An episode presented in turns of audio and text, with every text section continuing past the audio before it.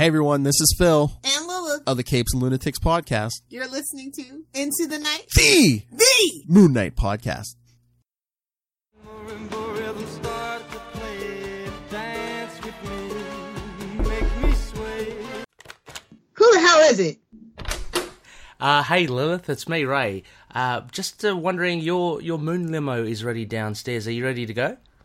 Uh, as long as it has a mini bar in it, we should be good. Oh, it is stocked to the gills. Don't you worry about that. We're gonna have a a, a mighty merry time heading over to Grant Mansion. Let's go. All right.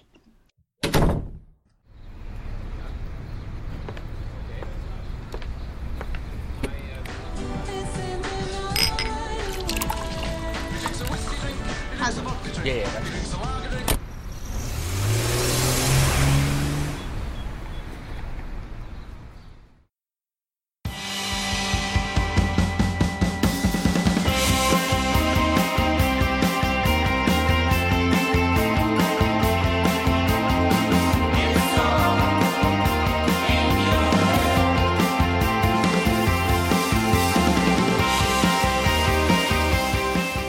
Yes, Looney listeners, welcome back. You are listening to Into the Night, the Moon Knight podcast. This is episode 177, and we are back for another Isla Ra session. So, pull yourself up and slip on in. We are joined by a very special guest tonight in this plush setting. You probably heard, had to pick her up on the way in the moon limo. We've had a couple of drinks already. Things are looking fine. Um, a a big welcome to Lilith Hellfire. Lilith, welcome to the show. Hey guys. Um, I just have to say, first of all, I'm very offended that it's episode 177 and not 169. Come on, Ray. Oh yes, it's true. I mean, it's just the it's the phases of the moon. Khonshu he he uh, rules with an iron fist, so I can only do so much. I But, can uh, relate. but very glad to have you on. It's been uh, it's been a long time coming. I mean, I just uh, been listening to you and Phil on your show. We'll get all into that a bit later, but um, a big welcome uh, for loony listeners that that don't know. Uh, this is the Isla Ra sessions, or what I'd like to call um, yeah, what I like to call the Isla Ra sessions. It is the Desert Island books. Um, so we'll be looking at Lilith's four Desert Island books, four books she can't live without. And uh, not only The that, but results may surprise you. it will. It surprised me. Uh, had a big grin on my face. I can't wait to reveal these. Uh, it should be good. Um, but not only that, loonies, we'll get to actually know uh, the mystery that is Lilith Hellfire a bit more. We'll we'll ask Lilith the uh, standard core questions just to get get to know her, how she got into comics, uh, and any connections to Moon Knight.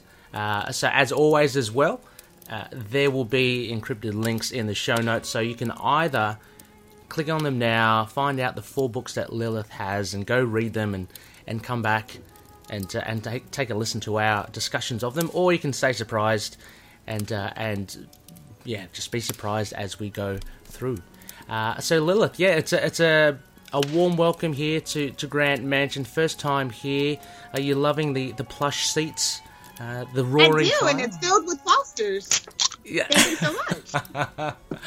Uh, the cracking open of a of a tin seems to come hand in hand with your Lilith, but it's great. It's fantastic, and it's a Foster's. I love it. I love it as well. Um, brilliant And stuff. have Australian Shiraz as well on deck, just just to set the mood. Ooh.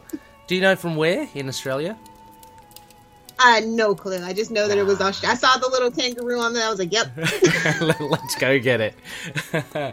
well, hey, wine. I know you've got uh, a, a drink handy. I do too as well. Look, as I said, we've been drinking away in the moon limo. Why don't I? I summon Samuels. We can stock up, Lilith. You know, we can just like get ourselves ready for this chat ahead. So let me just ring the bell.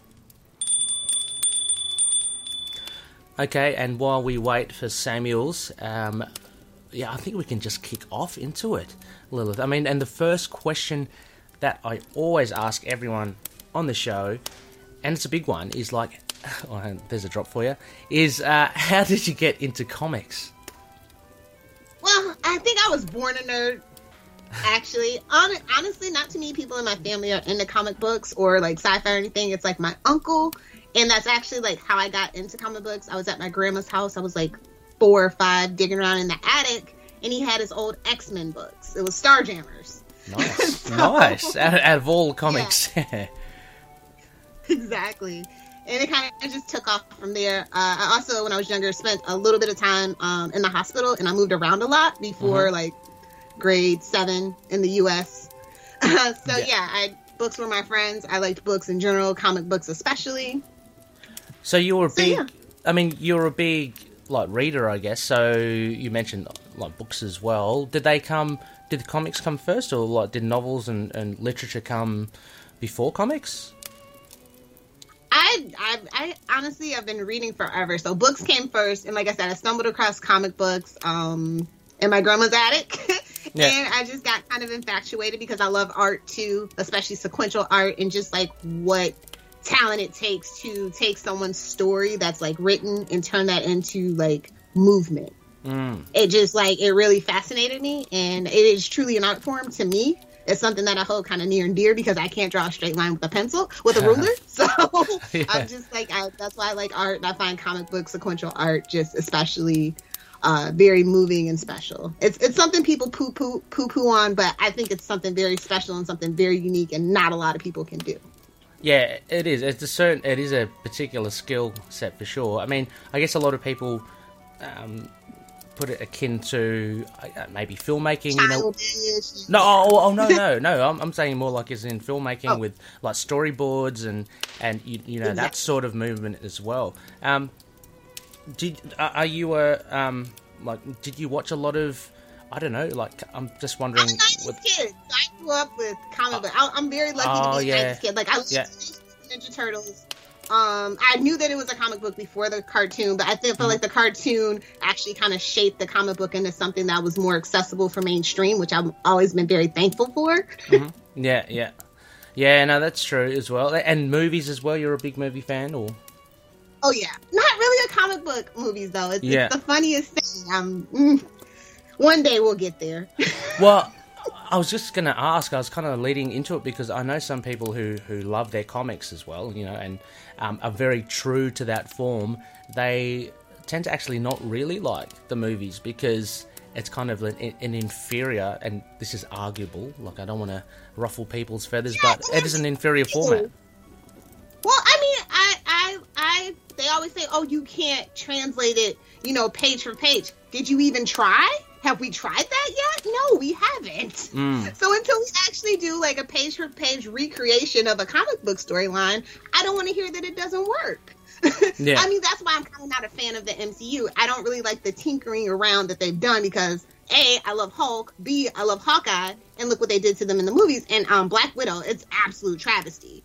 Yeah. So like I'm not a fan of MCU specifically, and don't even get me started on the DCU. It makes me cry at night. I've, I've I've heard I've heard on the shows the DCEU.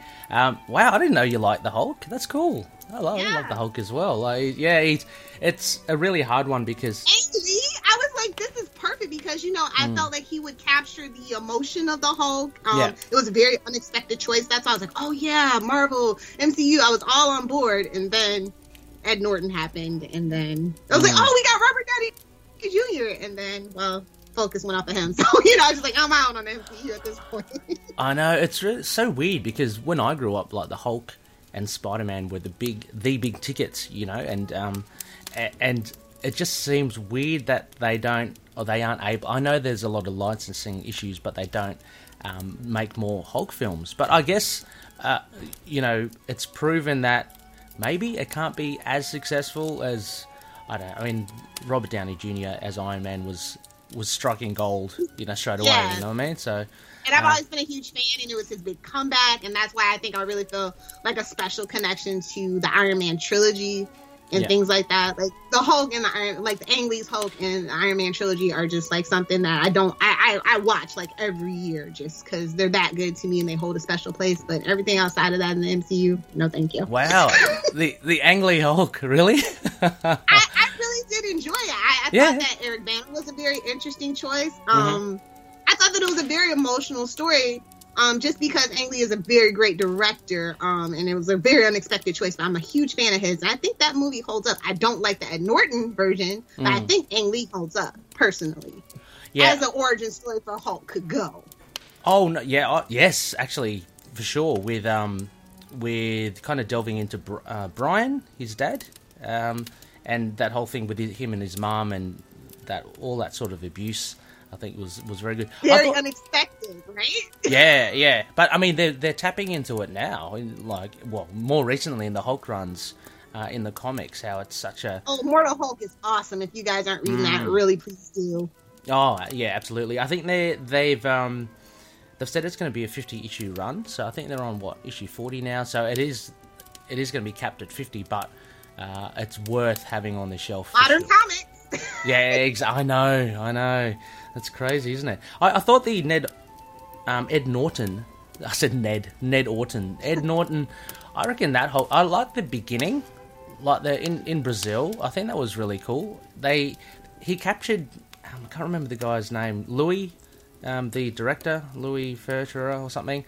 He captured, I think, a particular tone for the Hulk there, and he even used the the the underlying seething rage because that's just who he is as a Mm. person so i don't really count that as acting if you know anything about ed norton you know he has that and that, Yes. i was like well he just kind of used that as the character so i don't really want to give him props for that but he kind of like meddled and you know he really worked himself out of a disney payday so He did, didn't he? I know. Like Um, he's, he's very much in the vein of Mike Myers, as in he likes to have very much control of what he's doing. Okay. Um, he has to have the final say, and for some actors that works, for others it doesn't. And I don't think that he had proven himself in his career at that time, and so he earned that prima donna kind of reputation, and kind of doesn't work in Mm. Hollywood anymore. yeah, it's weird. It's weird. I mean, because he did have big hits like. He's a phenomenal actor. Oh, I, he I is. love He's all great. he's ever been in, except Yeah. for the whole his whole. Yeah. Um, so, I th- so it's kind of unfortunate. Yeah, I mean, I think aesthetically as well. Like for me, he, he kind of looks like Bruce Banner. He's very kind of mild looking. Um, Well, yeah, you know, Eric Bana is very milk toast, which is what I appreciated. you know, they could have Yeah. went with like Orlando Bloom. They could have really stretched it. There was like a lot of people on the table when Yeah. the Hulk was being cast, and that's why I just feel like, yeah, Eric Bana is very milk toast. You know, very mild mannered, the whole deal. So Yeah. for me, with Ed Norton, he just, I know, he has that je ne sais quoi that I just don't quite believe mild mannered reads for me, just because I I was such a fan up until that point of Ed Norton that Yeah. that mild mannered part. I couldn't, I couldn't see it.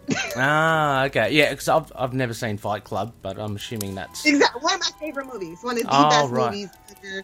And actually, one of the few cases where I will say the movie is better than the book, and I love the freaking book. oh wow, I love the author.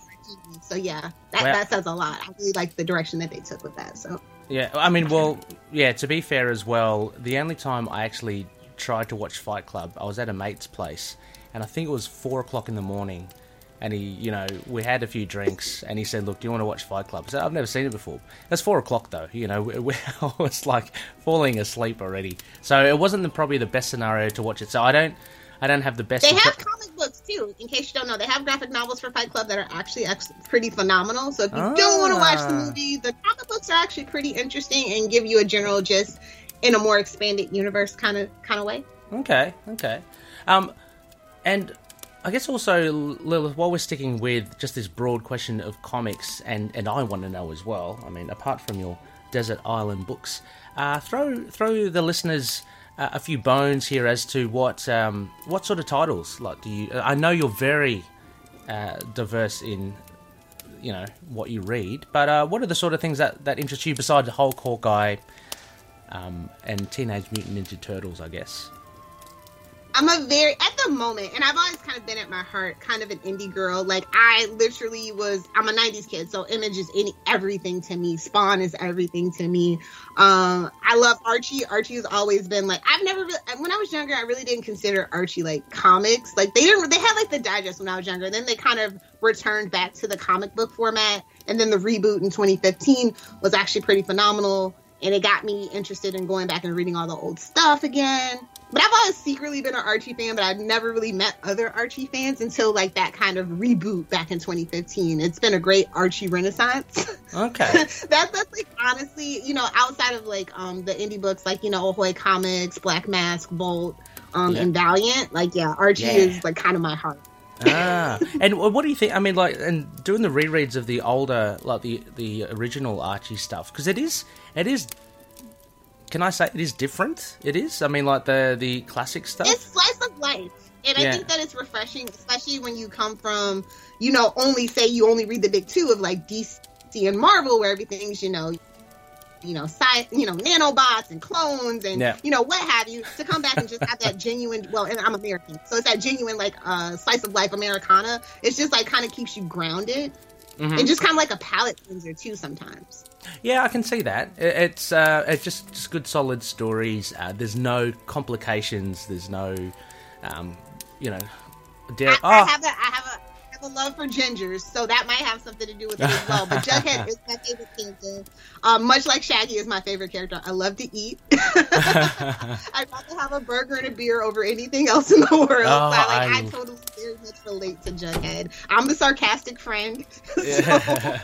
I love I love um, burgers as well. I think they're great. Um, oh oh, hang sorry, Lilith. Here's here's Samuels. Samuels. Hello, hello, hello. This is Lilith. Yes, Lilith Hellfire. No, no, that's not that's not her real name. It we all know it's. Uh, as we all- far as you know,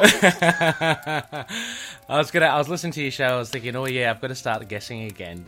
so I was gonna. I was gonna call Phil you and. I were joking about that. I was like, I wonder if he's gonna do it. I, I think that Yeah. should be the gag. Honestly, it's okay. um, but anyway, Samuels. Yeah, as you can see, no, we do have drinks here. I know, but we we uh, we want to prepare ourselves. So Lilith, any any other drinks uh, that Samuels can prepare? He can prepare anything. Anything for you. How about a kangaroo burger? Oh, and then we can ship it to Phil. exactly. Well, Sa- has Samuels? Have you got the shotgun? E- Excellent, excellent. Okay, I think we've got a few. Kangaroos brew- have it coming. They're mean. They're dude bros. They have Oh, it coming. Don't they, feel bad for the kangaroo. They, they are, yeah, they've got attitude. Well, okay, well, how about a kangaroo? Uh, and since we're talking about burgers and stuff, Lilith, hey, yeah, we've got drinks. Why don't you get, um, can I get an, uh, an armadillo ice cream, Samuels? Thank you. Thank you very much. Uh, nothing is too hard for Samuels there, Lilith. But, uh, we, we shall wait for our meals. That, that's great. Excellent. Um, so, what were we talking about? We're talking about um, about Archie uh, and the slice of life. I'm, yeah, yeah. Oh, yeah. The other, yeah, your other. Sorry, you- and you Other mentioned indie books, yeah. yes. Um, what? Like I said, Ahoy is a great imprint um, that I can't recommend enough. okay. Um, they do like everything, whether you're into like the gothic macabre or just like you know funny time travel stuff, or you know they're trying to create their multiverse Mhm. characters and stuff like that. Um, I really like Black Mask, very straightforward, kind of spoofy uh, superhero takes. Is that Dark Horse? The Dark Ho- Dark Horse? No. no, no. Black Mask, just its own actual indie line. Oh, okay, okay. And what's the um? Horse has kind of fallen out of favor for me. Oh, okay. It's been a long time. Like I think Buffy is the only thing holding that that whole brand up. Well, yeah, I, I'm assuming it's going to crumble because Marvel have got rights to a lot They're of this. Yeah. Um, what was that thing? There was a sh- there was a line that you mentioned in Capes and Lunatics. Oh, listeners, sorry, I should have mentioned it. You probably read it in the show notes as well. Lilith is one of the hosts. So we just got straight into chatting. It was just you know- Poor Phil, he's tearing his hair out. What's the show? yeah, Lilith is uh, one of the hosts of Capes and Lunatics and Capes and Lunatics Sidekicks, which which has a whole lot of shows within that umbrella. Uh, so we're talking about um, Spider-Man, uh, Batman, Deadpool. Um, you know Quasar as well, uh, but Lilith, you also do. Uh, is it Legends of the of Green Arrow Legends or the Arrow Arrowverse. Um, and that you're currently doing Superman stuff on that. So um, plenty of stuff, definitely worth checking out as well. Um, sorry, before I get on to just the next question, Lilith, I was just wondering, um, in your show. You, you, Phil, and Charlie were talking about. Um, I think you gave a recommendation, and you said, "Oh, well, good luck if anyone can actually find it because it's an online um, company." Oh, some- um, what's that one? Alterna Comics, yes. Um, Alterna to, yeah. to our show, uh, Capes and Lunatics, Alterna Comics. Um, yeah, they actually make their comic books still on the, the old school newsprint, which I find Ah. very fascinating, and that, that that enables them to lower their price point. And um, you know, you can ask your comic book guy, but the way that I do it to make sure that the money like kind of like goes to them is I, I order from Etsy, and I thought that that was just like kind of a Oh, brilliant okay. thing that they offered it on Etsy and directly through their website as well. Oh, cool. Okay, no, we're definitely going to put that one in the show notes as well. Alternative comics because Yeah, Alternative Comics has a great variety as well. They have like fu- things for like small children that that they can read, things that are like spooky and creepy, and then mm. you know every day they have their whole, whole brand of like Superman, you know their big seven as as it were as well that Oh, are all pretty interesting and unique. takes. that sounds pretty cool. I'm I'm always keen to, to try new new things and, and try to support independent uh, comics as well. So, um, fantastic. Uh, and speaking of capes and lunatics as well. Look, you, you and Phil, Phil Perrich, Phil the Drop King. Listeners will be uh, will know he's no Yeah, stranger to the show. Um, so you and Phil, co- uh, you host um, Capes and Lunatics along with Charlie Escher, of course. He's a he's a great resource, Charlie. The three of you always have great great banter. Um, I want to know like the Lilith, the podcaster before Capes and Lunatics. I've I've read or I've I've heard from Phil, um, especially I think in Pod Life, the book where he talks about meeting up with you. So I've read uh, like how you guys came about, but but tell us a bit about how you were podcasting before that, or or you know, and what that led to. Oh, the embarrassing Yeah. pre-Kate podcasting. Yeah. Well, no, um, I I did a podcast back when I was in high school, um, based on Smallville. Little did I know that I'd actually like graduate high school. I thought I was gonna go into like the film or music industry, so I actually got to internship over at on the set of Smallville for a while for two summers. oh, And uh, yeah, so I just kind of like podcasted about Smallville, and then I turned, uh, then couple like probably like five years later, I did like a Supernatural podcast, and then Arrow came out, and I was like, I don't know if I want to do Arrow after just getting out of Smallville. It's like an abusive relationship. We all know how that show ended. Ten long years of struggle, you know, for that three seconds. I, I didn't know, and I was I was very in love with Justin Hartley's Green Arrow, as different as it was from the comics. And I was like, I don't know, Stephen Amell, not my not my Green Arrow. uh-huh. And you know, there were the guys behind that terrible Green Lantern movie as well. So Mhm, yeah. I was like, mm. but I got a chance. I started um a Green Arrow podcast, and then I just like kind of a solo indie thing, and then I got uh picked up by a, a larger network. And uh, I had trouble with uh, like finding a permanent co-host. So I was always like kind of um, you know, sending out calls for guest hosts and stuff. So, Yeah. yeah. Oh, okay. Is there any any reason? Well, I mean, they are connected to comics, but there, is there any reason why you steered away from doing a podcast about like comic books, or or, or was it just something just- that? It was just at the time I had I was just always like be, before the new 52 so before like 2012 I was like always reading comics like Yeah. always Oh, like I like okay. I was going I'm not even gonna lie like I spent a lot of money on comics and I just kind of wanted to enjoy it and not have to like you know be nice Yeah. you know because you want the want the people to come on your podcast so you have to like be general and be nice Yeah. and that's not me y'all know if you if you listen to Kate Smith, I'm really open with my opinions I try to be constructive but Yeah. when you yeah. ruin a character like Superman, who I I love, I have just this this very big place in my heart, and it's So, very sorry. sad right now. you ruined a, uh, which character was that? Sorry. Superman. so when you ruin characters like that, I just can't. I can't be nice about it. Y'all know if you if you listen to Capes, then you know the whole Bendis Bendis Bendis thing. Ah, so. yes. Yeah. No. Very familiar So that's with. why I like like to have to be like nice or like you know tiptoe around the issue. Sure. and I, I like that Phil brings on people that like we we enjoy that like are like that have a good body of work and I don't have to like Yeah. play nice about like I don't have to be fake. Yeah.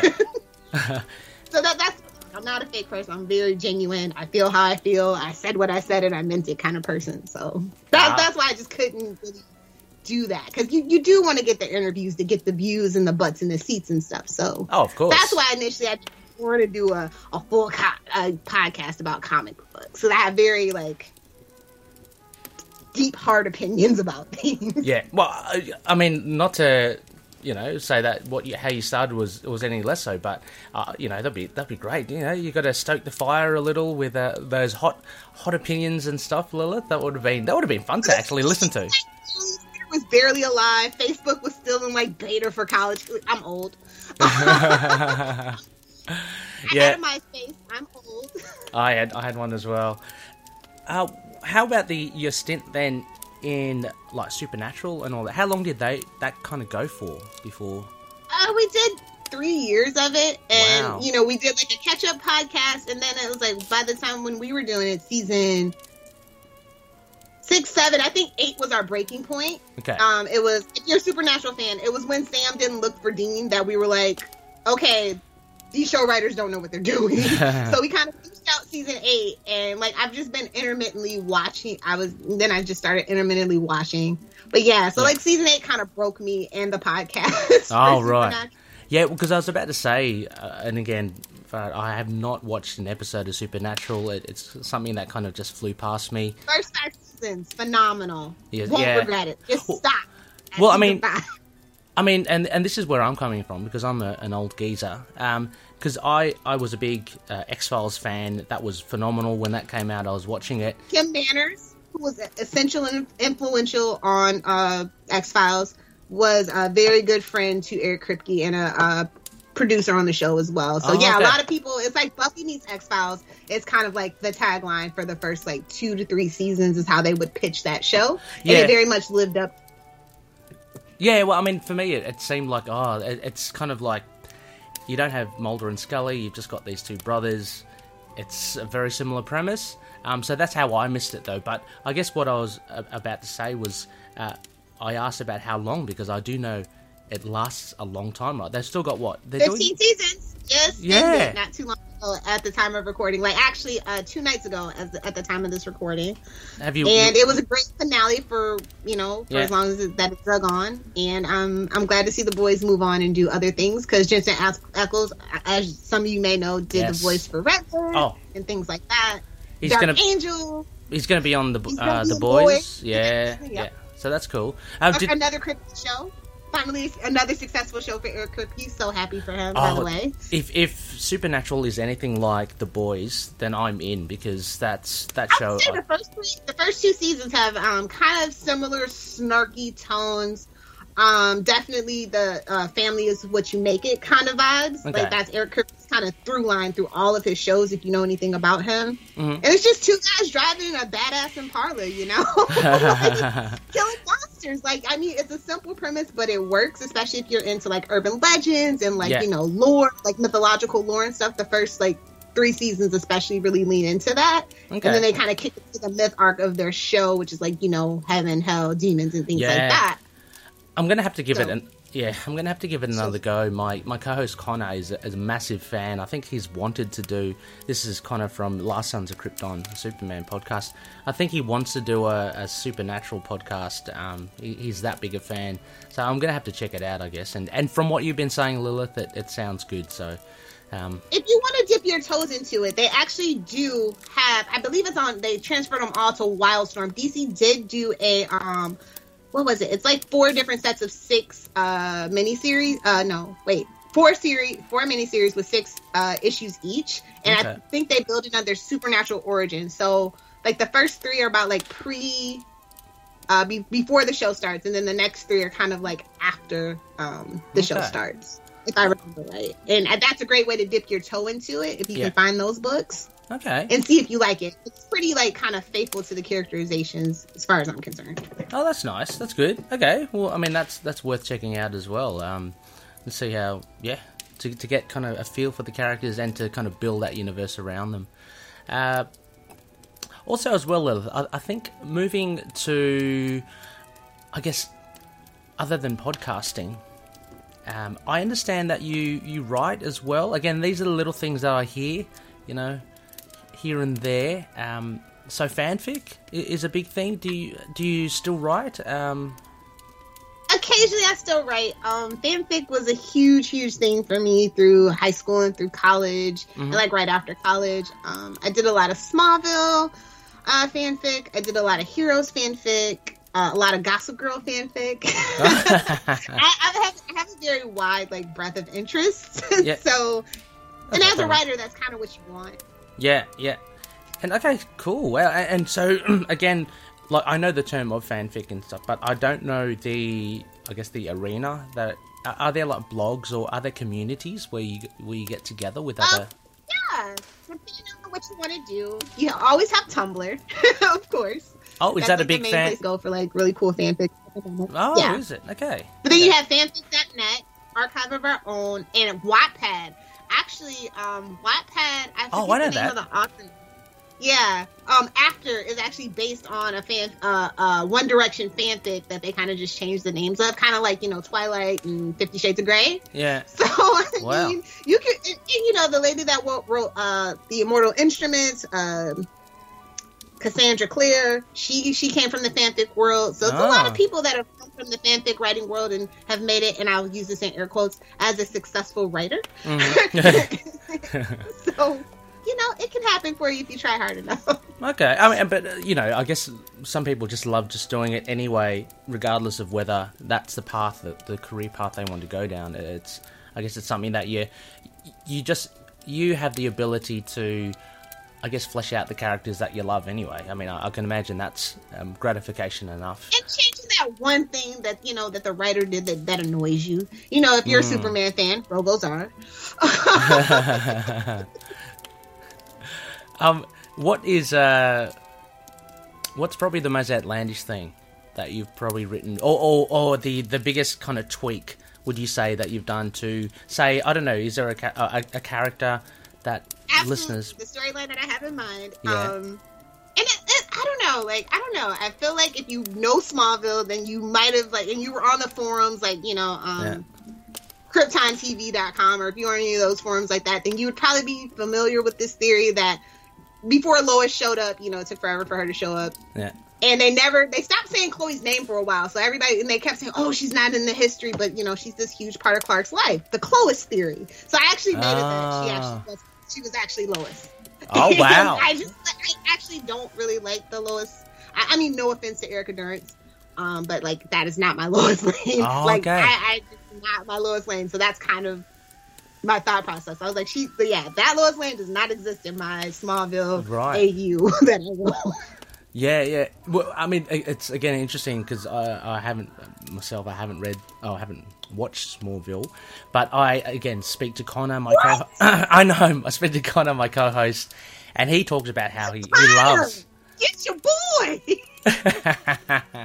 he um how he likes that uh, the Lois um Erica. w- Sorry, what was her name? Um. She's she's pretty to look at, but like I am a uh, Adventures of Lois and Clark. Teri Hatcher is my Lois Lane, Ah. and nobody will ever be able to top her. Nobody's gonna live up to Teri Hatcher. So Ah. I mean, like said, nothing against her. yeah, yeah. Lois doesn't like White Snake. That's all that I'm saying. That that's not who she is. well, it's, I always, I mean, again, if you're talking about Superman classics, I always see um, Margot Kidder Kidder. mm, as the. I mean, yeah, I don't know. She she seems to have that kind of that personality. Well, that's how I see Lois personality. Well, they're wise. actually doing a throwback to Margot Kidder. I feel like in the casting of uh, Bitsie for uh, the Tyler Hoechlin led Superman on Oh. CW. Okay, I do feel like were, like if you look at her and the vibe that they're getting because she's kind of older Yes. than Clark, you know, that whole thing. That's definitely a Margot Kidder vibe for me. okay, yeah. Yeah, I have my opinions about that current iteration of Superman, but look, I am no by no means a, a huge Superman fan. I'm on a learning curve, um, and I enjoy talking about you know the characters with Connor. But yeah, I don't know that. I she could have gotten to Superman in the '90s. Like, I honestly, '90s was the best era for like '90. Like, I'd say like late '70s to like the tail, like the beginning of like I say 2002 was the absolute most epic era for almost any comic book company. And I Mm. feel like, especially that early '90s for Superman, you kind of had to be in the thick of it to have to go through that struggle for that ups and downs, or you kind of Mm. lose some of the nuances. Okay, okay, yeah, yeah. so I yeah. can understand how people don't don't like Superman who got into Superman like post two thousand and three. I understand how he can kind of come off as like you know one note. Oh yeah, So I get you. I mean, no, I'm I'm not talking about the character. I'm more having a little go at at Tyler because Well, I have I love Teen Wolf. Like let me say, I love Teen Wolf. Loved him in Teen Wolf. I was in. Criminally underused. Okay. He's a very tall guy. He has the strong jaw, but he definitely um and you know people gave Tom Welling a lot of crap for you know not putting on the tights and things like that and saying Mm. certain things, but for me he did actually embody what it meant to be Superman out of the out of the character, much like Christopher Reeves did and George Reeves before Yeah. him, where Tyler doesn't have that for me. So that that's like Yeah. like I said, I'm kind of old, so I've, I've I've been through a couple of Supermans, and you have like big boots to fill, quite literally, when it comes to it, Mm. and knocks them. that, that's all. Yeah, yeah, it is a it is a hard um, act to follow, I guess. But uh, yeah, anyway, I mean, um, don't want to dwell too much too much on it. But yeah, Brandon Routh, I think, and, and Henry Cavill, um, they I forget. I forget. I was like, I made my peace with Brandon Routh. Like, I kind of didn't like it, and then like, as Yeah. then I saw Man of Steel, and I was like, oh no, bring him back. yeah, okay, yeah. Um, so oh yeah, it, it'll be interesting anyway. That TV show, I guess we'll um, we'll come to it. Fingers crossed. You know, Supergirl surprised me in its second season. I definitely don't think the first season's gonna wow me. I think it's gonna take Okay. some footing and some used to. Yeah, So I'm gonna give it a chance. Yeah, I'll, I'll give it a chance as well. We'll see how we go. Um, yeah, I, yeah, I enjoyed Supergirl as well. I've only seen the first season, but um, if you're saying it picks up even more in season two, that's that's pretty cool as well. Um, Season two and three are my favorite seasons for Supergirl. Um, yeah, nice. Um, and segueing into getting into costume. um, also, as well, I understand. Like this is again, this is me reading between the lines. I'm not sure how how regular you do it, Lilith. Um, cosplay. but there's no cons going on at the current moment, so I haven't done it for about two years at this point. Right, yeah, but you you do what every con you used to was that a, everything like you an, a thing yeah, that you the con I went to. I did at least one full day of cosplay. Oh, Uh, nice. cosplaying is very time consuming. It's very money consuming, but I feel Mm. like it's such a unique community to be a part of. Yeah, Um, it's a lot of fun. You don't really need much either. Everybody's so well for the most part, as long as you're not a creepy dude. Um, everybody's pretty supportive and all about like tips and tricks and like, oh hey, uh, I have a seamstress that can do this for armor, Ah, blah blah blah. it's a very supportive. it. Yeah. Yeah.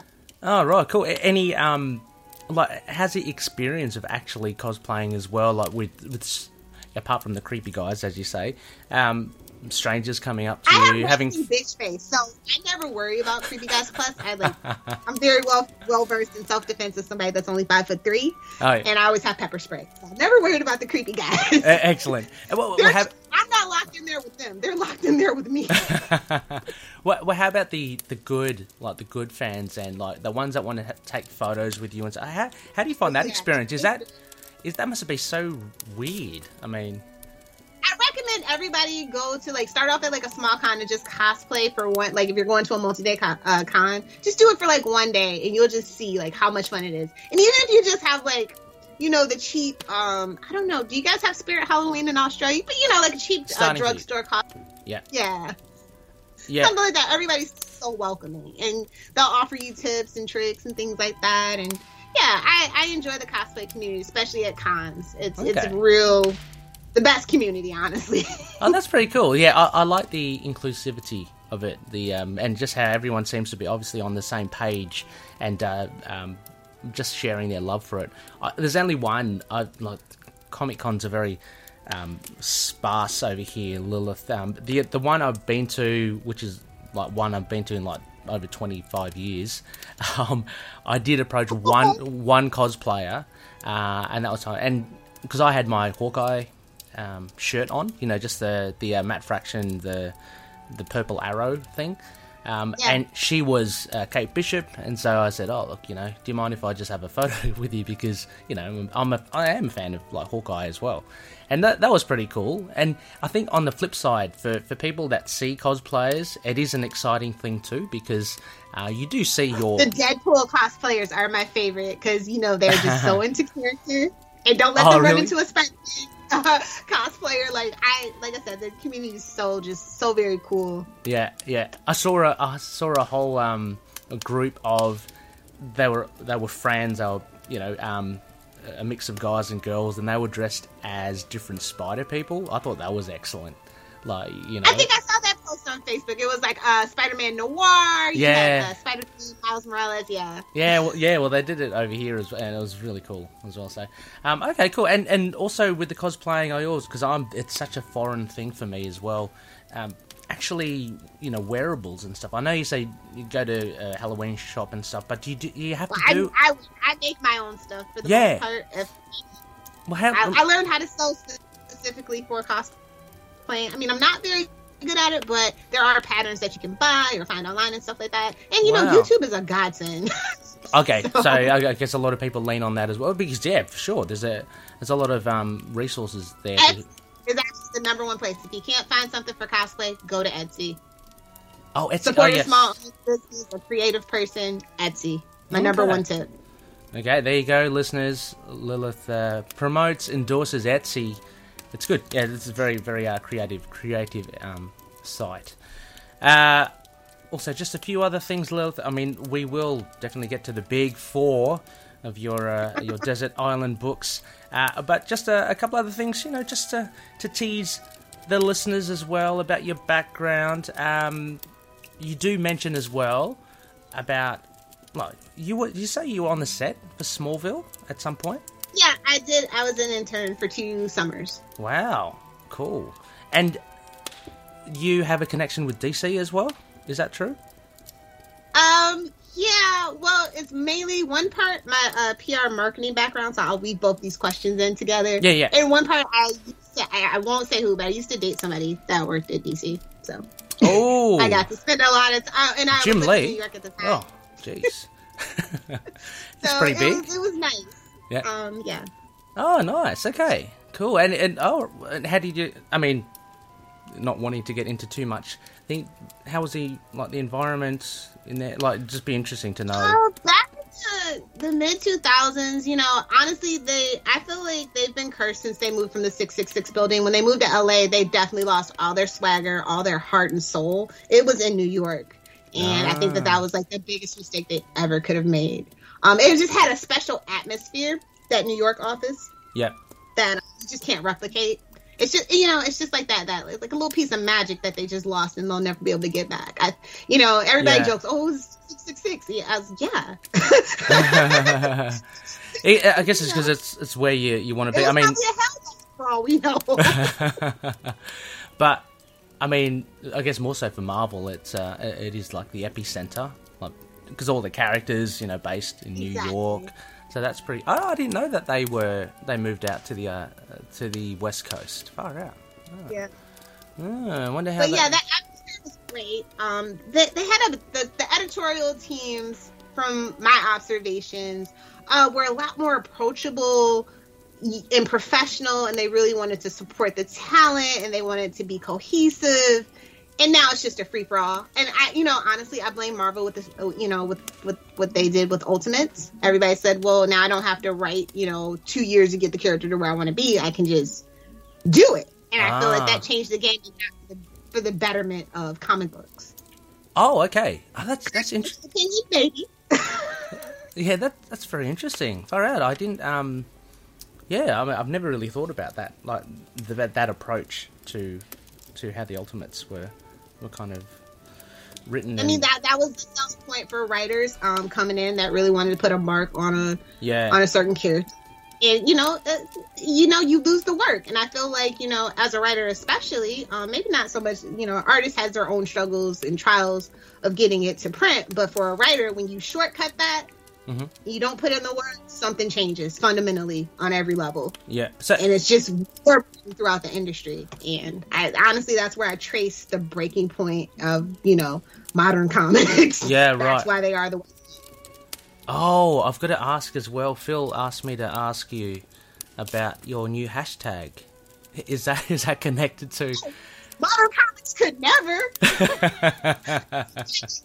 joke. Like we just kind of solidified it on the last uh, episode of Yeah. Legends of the Arrowverse because like we were doing a Superman issue, and we talked about you know what it means to be Clark Kent versus you know Superman and how he needs needs that Clark Kent identity. We we were talking about uh, Adventures of Superman five twenty five where he you know thought Lois was dead for a while. The the Kents are on the run because of you know Kenny Braverman, if you're familiar.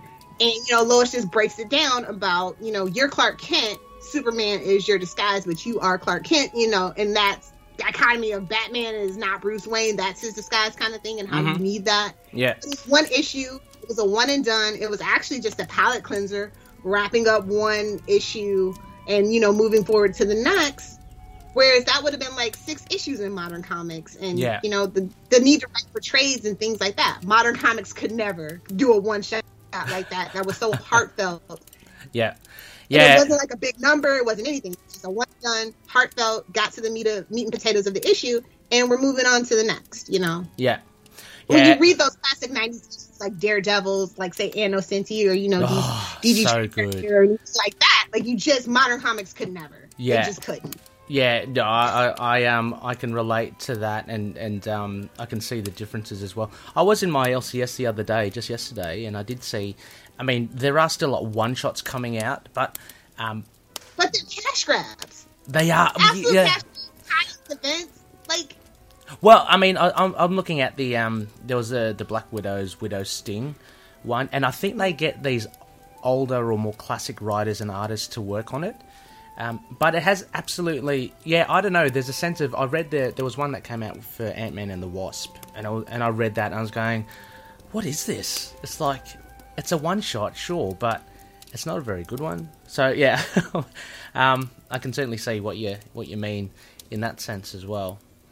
Um, it's very much been made uh, a business. Like I like I Yeah, understand definitely. Marvel side of things because they, they went bankrupt and they had Mm. to do what they had to do with Disney. You know, it's why they don't have Spider Man, things like that. Like they made some very bad business decisions and things like that. mm. And I, I get it from Marvel, but for DC, it is absolutely mind blowing. Just the the team that they used to have compared to like nowadays. Like I just Yeah, it breaks my heart. yeah. I mean, the whole the whole industry is kind of uh, there's so Indies are weird. sorry. Indie comics is where it's at for me. Indie- indie comics. The big two are disappointments. Yeah, I mean, like, oh, there, there's so many things like moving parts going on with the comic book industry, and and uh, I, only just want to raise this other one again at the LCS. I went in because I'm I'm a bit late with I'm a bit late with everything, Lilith. But anyway, um, I I went in. Oh, yeah, I get it. but I finally finally got a chance to go to the LCS, and I went there and I went up to bit, uh, to pick Black Widow three, you know, which has come out a couple of weeks, a few weeks ago, and uh, it was none on the shelf. And I asked the guy, "What's going on?" I was going, "Was there a big thing that happened in issue three I'm awa- I'm unaware of?" He goes, "Oh no, no, sorry, we just run out because." Um, he goes, typically issues one um, sell big, and actually issues two sell quite quite well as well. But then after that, it kind of peters off. He so we've actually under ordered, and uh, and unfortunately, it kind of sold out. He's going, oh well, that's. I'm thinking that's no good. Uh, but you know, it. I found it a little frustrating, um, but that's the way that I guess if you look at trends in a very general sense that the comics are being bought and perceived, like people will gravitate towards the ones and stuff, but anything beyond that, they'll kind of die off and Die off in. Um, and I guess the comic book industry is trying to do something to to counter that. And you know, we're talking about like trades, and you know, you mentioned stories are being written as if they were trades because they want to. They know that's where the money's at. Um, yeah, I don't know. And anyway, that yeah, it's like I said, it's all business decisions. I get it, it is a business, but you at some point you have to realize that what you're doing isn't working and maybe go back to some of the and like you're not gonna really replace the older people. Like younger people just aren't into the big two anymore. Mm. I mean, for far as picking up comic books, they'll watch a TV show, they'll go see a movie, they'll be a part of that movie universe. yeah, But you know, it really doesn't translate to comic book sales, yeah, from what I noticed. and they're very different. Like um, the characters Different are meanings completely. yeah, different characterizations for Yes, the most part, that- no matter yeah. what what you're reading Absolutely. or watching. exactly. Uh, although they do sometimes try and emulate. They try to. Yeah. X Men, worst scenario.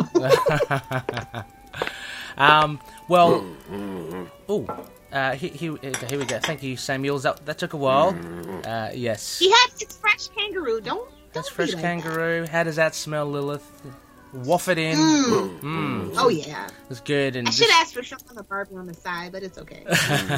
Thank you, Samuels. Um, if you if you'd be so so good, we need to doggy bag that because we are off soon. I know that you you've presented it very nice uh, on on a plate, but we need to go soon. Um, thank you, Samuels.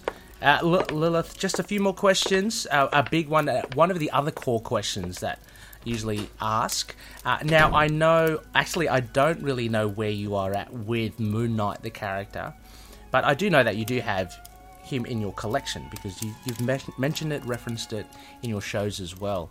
Um, how familiar are you, are you with Moon Knight? Uh, do you still follow his travails in comic books now, or, or uh, are you more of the older I, uh, when he shows up in other people's books, I Mhm. usually will pick it up. Um, I'm kind of sort of familiar. Um, I like kind of the earlier like 70ish vibes for Moon Knight. I'm not like a real big Ah. modern kind of fan. Yeah, okay. Yeah. Yeah, yeah. So the Charlie Huston, uh, the, one of the the pinch points is. I mean, uh, it's Doug. It's Doug Finch, you know. Like I, I, Yeah. I have an affinity with him. So like I like, of course, I like the early stuff. So okay, okay. So, and and are you?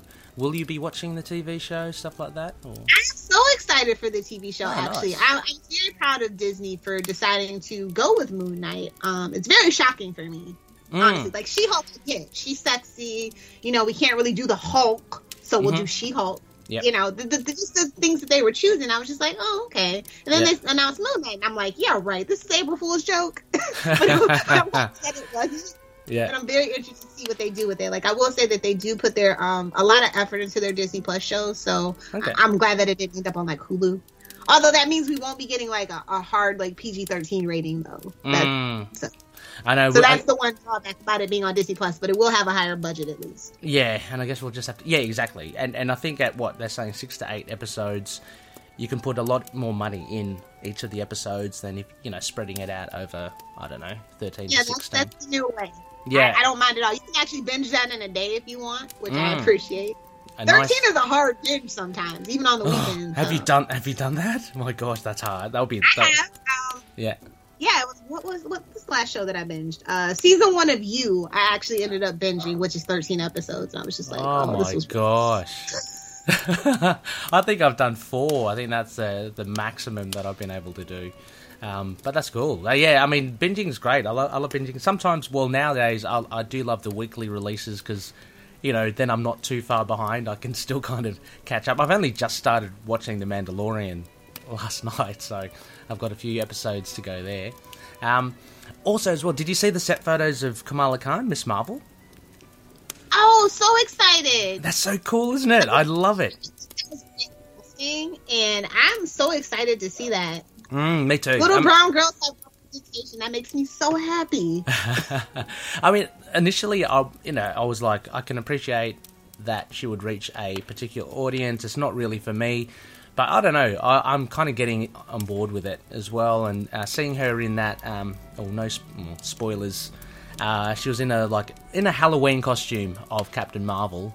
Uh, I thought that was pretty Yeah. pretty fun. So uh, yeah, yeah, okay, cool. So it, it sounds like you're invested in in those Disney Plus things. I'm looking forward to WandaVision. I think that will be. Um, it looks, for all intents, a very a very good show already. Um, but you know, we've only got the trailers. We'll have to see. Um, Lilith. Now, just uh, before actually, I'm going to jump just to the last one first. Before, um, yeah, before we go into um, something else, uh, you have four Desert Island books, four Isla Ra books, but you'd like to give an honourable mention to one though. Can we can we have a little chat about that one at least? Absolutely. Um, my bonus pick would be He-Man and the Masters of the Multiverse, uh, number one from 2019, uh, by Tim Seeley. Excellent, excellent, um, excellent writer.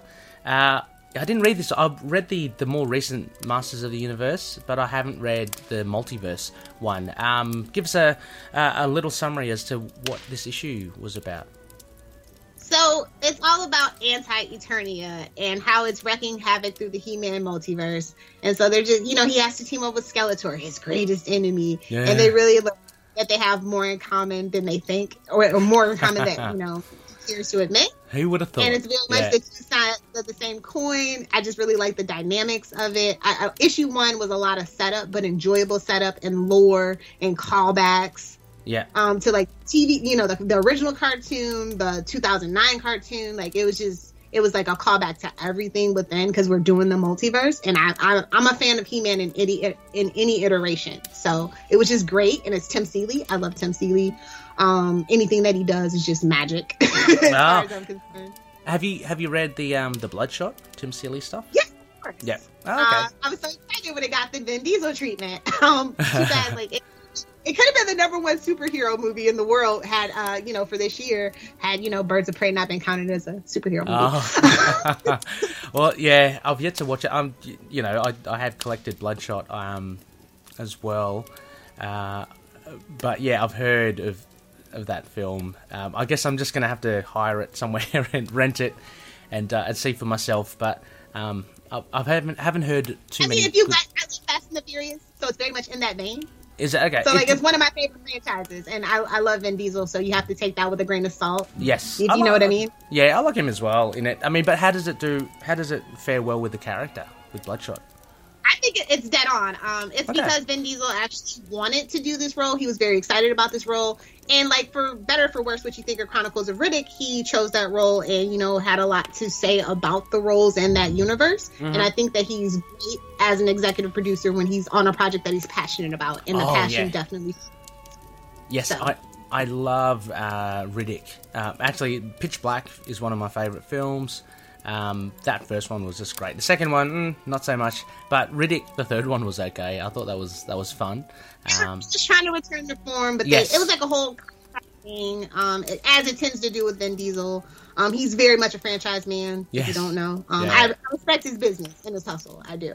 yeah. But he's very he was very passionate about Bloodshot. It's his baby. They're hoping, you know, unfortunately it hit during the pandemic. yes. So we'll see how if they can do two. They might have to do some crowdsourcing, which I, I I'd give them a hundred bucks if they want to throw a Kickstarter up. Just throwing that out there. You- You're going to check a hundred bucks on the uh, the four billion that you're you're looking for as well. Maybe. I mean, I would.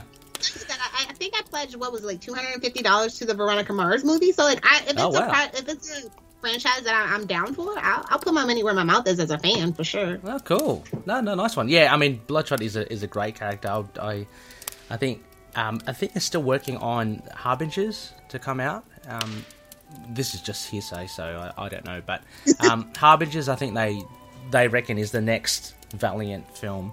Um, I, I'd like to see them build a universe. I think it would be really cool. Um, but Yeah, especially since they're so indie, and um, and definitely, hopefully, it turns out better than Spawn. Oh yeah. We're still trying to get that off the ground. So like, I'm always down for like an indie comic going mainstream Yes. and bringing more eyes to that uh to that brand. yeah. Because yeah, I feel like we need. It's like it's like uh, politics in America. Uh, we need more than two parties. Yep. We need we need more than three. So Yeah, yeah, the more competition, the better for me.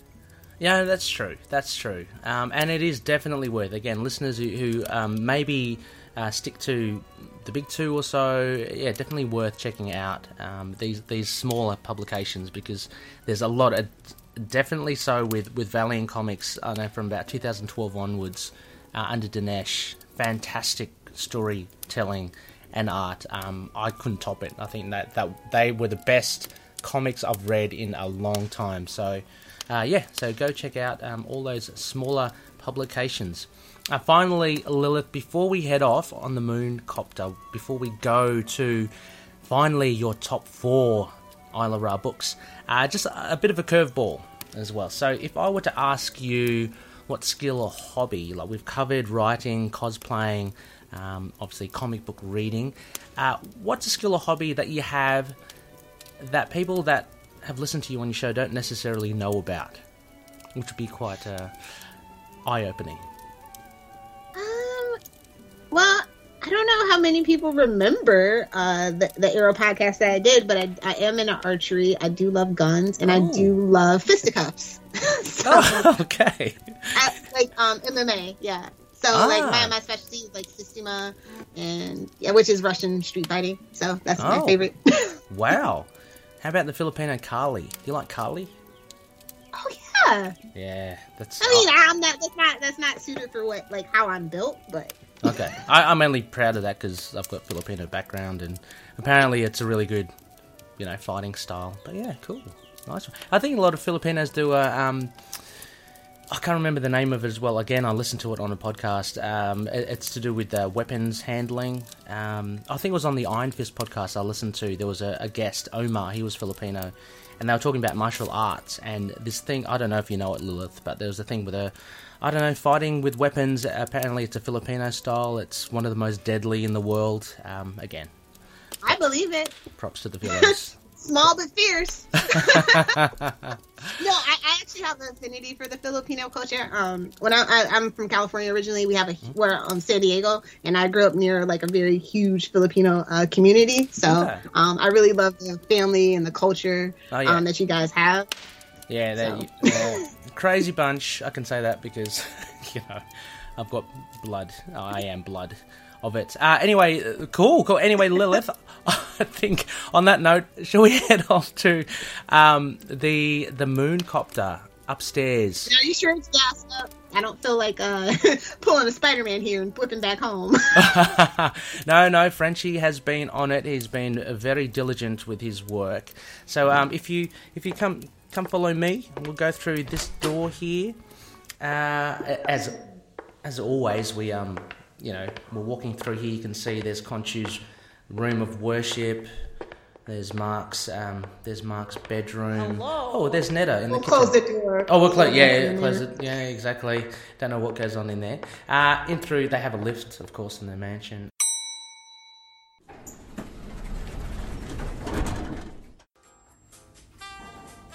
Up we go.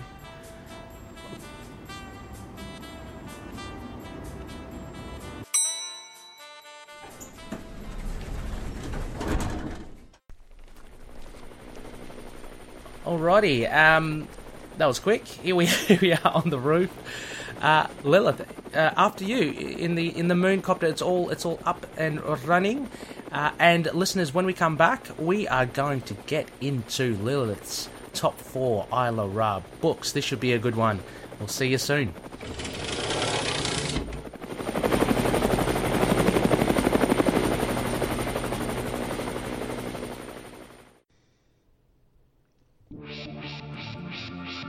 Hey there! Do you like comic books? Do you like superhero TV and movies?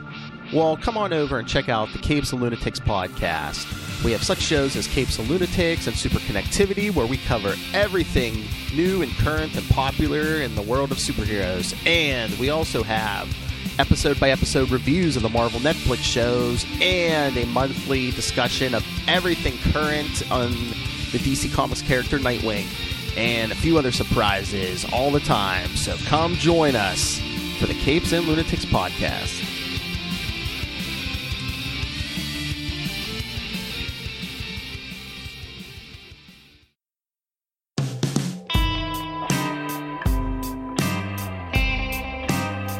Yes, welcome back, loony listeners. You are listening to Into the Night, the Moon Knight podcast. This is our Isla Ra sessions. It is episode 177, not 169. Uh, and I am here with Lilith Hellfire from Capes and Lunatics and Capes and Lunatics Sidekicks. Uh, two great podcasts. Go check it out. Lilith and the Drop King Phil chatting away about comics. But in this episode, we have Lilith exclusively to talk about her top four Isla Ra Suck it, books. Phil. Suck it, suck it, Phil. Um, and as mentioned, we'll start with rank four. But before we get into that, Lilith, you may notice things have changed a little bit. I think Khonshu's played around with us. You can Oh hear dear, it. what is all this hairspray in my hair? exactly. Ooh. I know why. Why are my armpits, you know, different colors? I'm wearing a hypercolor shirt. I don't know. Anyway, Are we are. shoulder? And why is my jeans all the way up past my belly button? I don't know. Any, anyway, it seems like Lilith, we're in the 80s. I don't know what's happened. I thought we were going to move through space. We've gone through time. Listeners, that will come become apparent to you very soon. Do not worry. Anyway, we are stuck in the 80s. We are listening to awesome synth music. Um, but let's reveal rank 4 Lilith and your fourth book that you would take to Isla Ra should you be there stranded uh, and need some reading material is brrr, Spawn. Spawn, 100 number 185. 185. Yeah, so this uh, I've got this writer Brian Holguin, Holguin, and uh, I've got Whilce Portacio and Todd McFarlane. Is that right? Making his triumphant return, both of them. Brian and Todd came back to the book after a, a hiatus. Mm-hmm. Yep. That's Um, what makes it so special. Um, I kind of don't consistently read Spawn. I kind of go in spurts, and this Okay. was like I had taken like probably like a year year's break, and I was like, oh, they're coming back. and so I jumped back on for another like seventy five issues after this. At that point, but yeah, Ah, this was like great for ha- that was a great homecoming of Yeah. having Todd McFarlane back on the book, which is why I chose it. Um, super special place, like I said. In my, these are all like super special places in my heart. yeah, yeah, no, for sure. No, it was a, it was a very. I did some background reading as well, so I, I did know of uh, the the importance of this issue as well with Todd McFarlane uh, and Brian coming back. I I'm I am a fan of Whilce Portacio as well. I mean, we're talking about Filipinos. uh, props to props to Will. He's an awesome artist, a big name in the '90s for me. Uh, you know, known for image works like uh, like Wetworks, um, but also in Uncanny X Men stuff like that. Um, I was trying to. pick- Wetworks is great, underrated gem. I I, love I Wetworks. talked about that on our indie, um, on our indies uh, ish uh, episode on Capes and Lunatics. I think it was like 200 episode 200 when we Oh. talked about that. So yeah. Oh, okay, I- I'm gonna have to yeah, yeah check it out. I mean, because Wetworks, yeah, I love I love it. The premise is good. Um, I was actually looking at the art when I was reading this as well. To um, so is is it a mix of Todd and Wills? Because I I think only until you see the Violator for me that I, I started seeing a bit more of Todd McFarlane's stuff. Um, That's a fair assessment.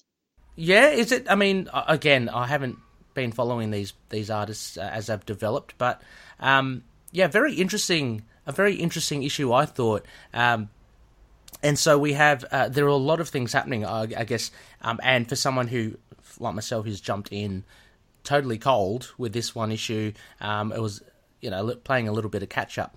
But um, it seems I in the the the um the beginning of it where they give you the kind of like that the first seven pages and then the, the review. I think it was more of a they said it, they built it as a jumping on point but for me like i said they sort of specifically said it was a jumping back end point. I do feel like yeah. it isn't friendly to new readers. Mm, mm, but at that point the comic the the comic uh the animated series was out i believe and things like that. So people i think they felt like okay to just like you know say hey yeah this is a great jumping on point if you've been watching that animated series Yeah, yeah.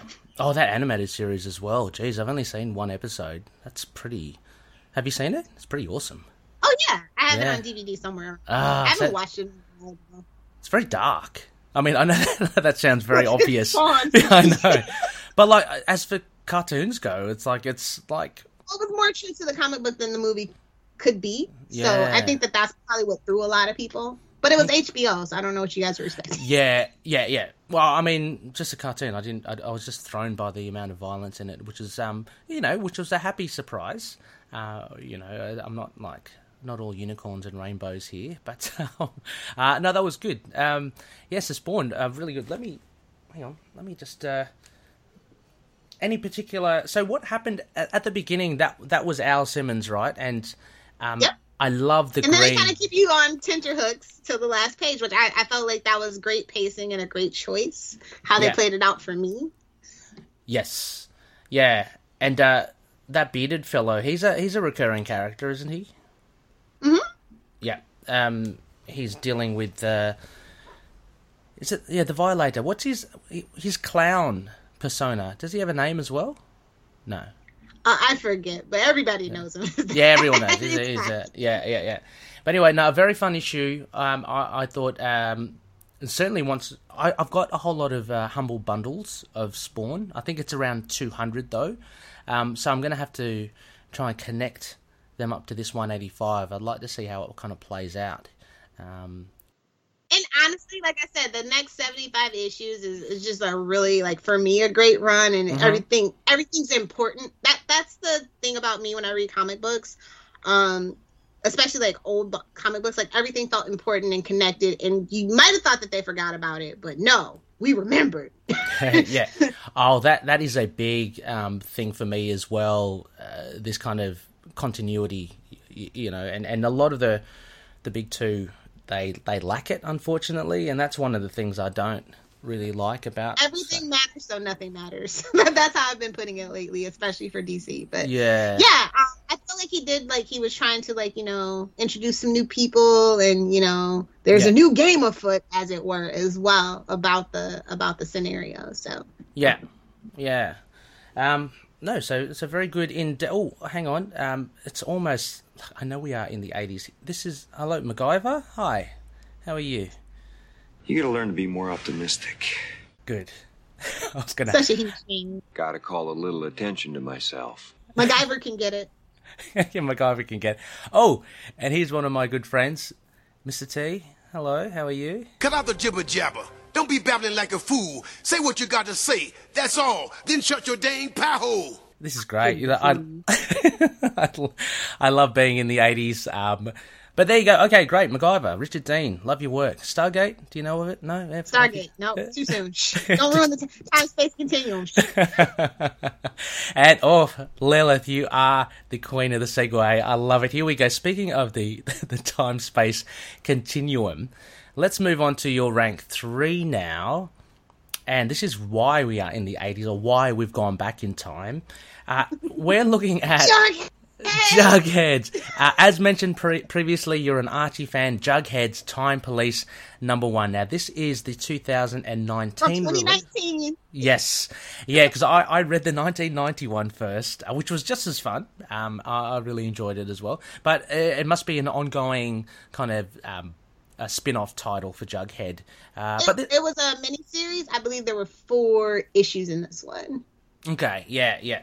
But yeah, Sina Grace, uh, really, this was really good. I really enjoyed this. Uh, and Derek Charm, uh, the artwork. Shout out to Derek Charm. Yeah. Oh, so cool. Uh, uh, it's not your typical, well, for, for the layperson, it's not your typical Archie kind of style, but there's enough there to make you, to make it kind of like a, like an Archie thing. And that's the thing about the new Archie uh, reboot that I was talking about, where they're most known for like their crossovers, like you know Archie meets Batman sixty six, uh, Mm. Jughead versus the Predator, um, Archie Yes. versus Alien, things like that. So this is very much in that vein, and they also kind of did it as a throwback to that nineteen ninety issue as well. Um, So it's always great seeing them bridge that gap. Yeah, yeah. Did they do, I think you guys must have talked about it. Was there an, ever an Archie versus the Punisher? Yes, actually. that would have been cool. that would have been cool. Um, but this this was a I really I really enjoyed this uh, Lilith, um, and I've I've got the uh, I'll get the the other issues as well. But basically, so what happens? Jughead he he kind of cocks up. this is me. Jughead is me. You know, he gets banned from high taking competitions, and he's like, I gotta Yeah. fix this. Well, Time travel. Yeah, I mean, for the the most uh, unfortunate of reasons. I mean, he he unfortunately chooses the fish oil when he's making his pies, um, and it goes it goes a bit pear shaped. Everyone gets food poisoning. Uh, he is really down in the dumps. Archie comes up with this idea off the cuff about I think it's him that comes about um, time travel, uh, and so Jughead and is it Milton? They um, and Hot Dog as well. I love Hot Dog the dog. They uh, they build the time machine, and uh, a Jughead goes uh, goes back in time, and unfortunately he faffs it by bumping into himself for a bit. So uh, yeah, so this was fun. I actually I actually recognise the person at in the last page because she appeared in the old Jughead's Time Police. So correct me if I'm wrong, Lilith, but that is uh, Archie's descendant. Yes. Yeah, yeah. And Jughead has a thing for her. Well, he had had a thing for her in the old old series, but um, yeah, really cool. A really good mix of of uh, of uh, humor, um, and you know some action. And it's a travel through the Archieverse, which is fun. Like, so I, if you don't, if you're not really familiar with Archie, there's like the main Archie books, and then you know you have a Josie and the Pussycats book. You have Mhm. Archie and Josie and the Pussycats when they're like doing Battle of the Bands. You have Veronica and Betty off doing their own thing, and as the story progresses, you kind of like travel through those little like like as like a shout out, like, hey, this is what they're doing. You know, you should probably Ah. pick that up if you're in, you know, things like that. It's pretty cool. yeah, yeah. I, I like also the the slight tweaks, Lilith, to the to the characters. I think most notably Betty. She seems to be. Uh, I don't know if she always was, but she seems to be more of the the sporty mold now. Is that that's like a bit of a? Is that a retcon or? It, just uh, definitely a retcon because he was just obsessed with Archie, and that, like that. That's the one. That's my favorite thing about modern Archie is that they gave Betty something to do other than Mm. just, especially Riverdale. I love the take on. Well, maybe not the whole take on Betty, but now that she, you know, spoilers for Riverdale, she's not with. She doesn't end up with Archie, as far as we know at this point. And that freed her up to do her own thing and be her own person. And they kind of did that in the comic book series as well. So yeah, they they revamped Betty for the better, as far as I'm concerned. Well, yeah, I was about to say they actually they give her a bit more depth as a character at least. Um, so that's that's really cool. Uh, and but Archie still is part of the band, still very musical, as as is usually the um, the portrayal of him, as well as Jughead uh, loving his food as well. Yeah, I like I said, I relate to Jughead, especially um like if you don't know in the modern reboot, they very specifically and explicitly say that he's Ace. So I think that that's great for representation for the Ace community as well. So Yeah, yeah. Um, and also as well, so again, for people that don't know too much as well um, about Jughead's Time Police, uh, it actually ties back to his beanie. He's got a little button on there because again, that was all another- about the beanie. yeah, it's all about the yes. Um, so at the end of it, sorry, before I mentioned, uh, it, he he um, has to go back to, to fix what he's stuffed up, uh, but he kind of diverts Archie and Milton away, and he wants to do it himself. Um, I like Hot Dog in the fact that Hot Dog is is sentient and and uh, well, like as in smart. Like Um, all good cartoon dogs. yeah, and he helps out with the um with the time machine as well, and and all these this sort of stuff. So, uh, no, very very fun, very fun indeed. Well, I think uh, Lilith, we might just go for a. Is, unless there's anything else for for Archie or, or Jughead's Time Police you want to um, mention. Not at all. I think if you're a fan of like Doctor Who or say like Barry uh, Barry Allen in the TV show The Flash, you definitely probably want to pick up this book. I think you will find it very relatable. yeah, and and um, I, I can't say enough how surprised I was at uh, how it was written by Sina Grace. I mean, I only say that because I've not read much of his stuff before, but I've read about apparently you know, the controversy that he that has gone in and around uh, his run at Marvel. Um, but this one, he does he does very well. I mean, it was very fun to catch these Sometimes characters. you have to stick to your element. Yeah. Oh, okay. That's all. Yeah. That's how I feel about it. Yeah. Had you read Iceman or? I know I'm I'm familiar with the controversy, but I didn't want to read it because I didn't want to like you know what I mean. Yeah, yeah, It's like some writers I only read in certain um when they write for certain companies. yeah, yeah. He said he he. It feels as though he's very much more um, at ease here. I guess. I mean, like very comfortable. I think he, he really has a handle on these characters. So, um, yeah. So uh, yeah, definitely highly recommended. And if anything, it's the artwork. I think is really cool. It's just nice and clean and crisp, um, and it's yeah, it's it's got that archiness to it. Um, but it, it's a it's been modernized as well. Yep. Um, right, well, Lilith, I think before we go to our big two, um, we've been funking around here in the 80s.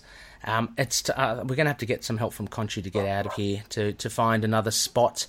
Um, but we'll take a quick short break again, Loonies, and when we come back, uh, let's hit up with a very surprising, I'm sure you're waiting for it, Lilith's last two Isla Ra books. Catch you soon.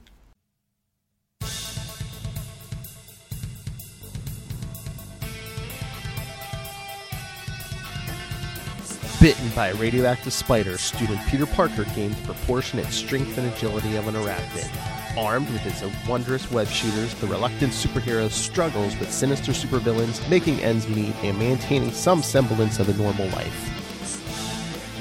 That's right. Do you like Spider Man? If so, you should join me and my co host Will Hellfire every Tuesday on the Capes and Lunatics Sidekicks podcast for the Ultimate Spider Cast, where we talk everything Spider Man comics, TV, movies, games, anything and everything Spider Man. Miles Morales, Spider Gwen, Ben Reilly, the Scarlet Spider. It's all there. Every Tuesday on the Capes and Lunatics Sidekicks podcast. I'm here for Peter. And we all are.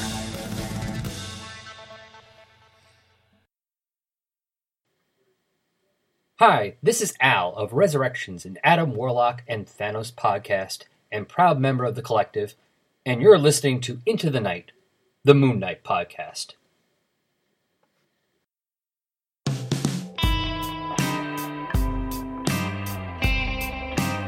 Yes, welcome back, Looney listeners.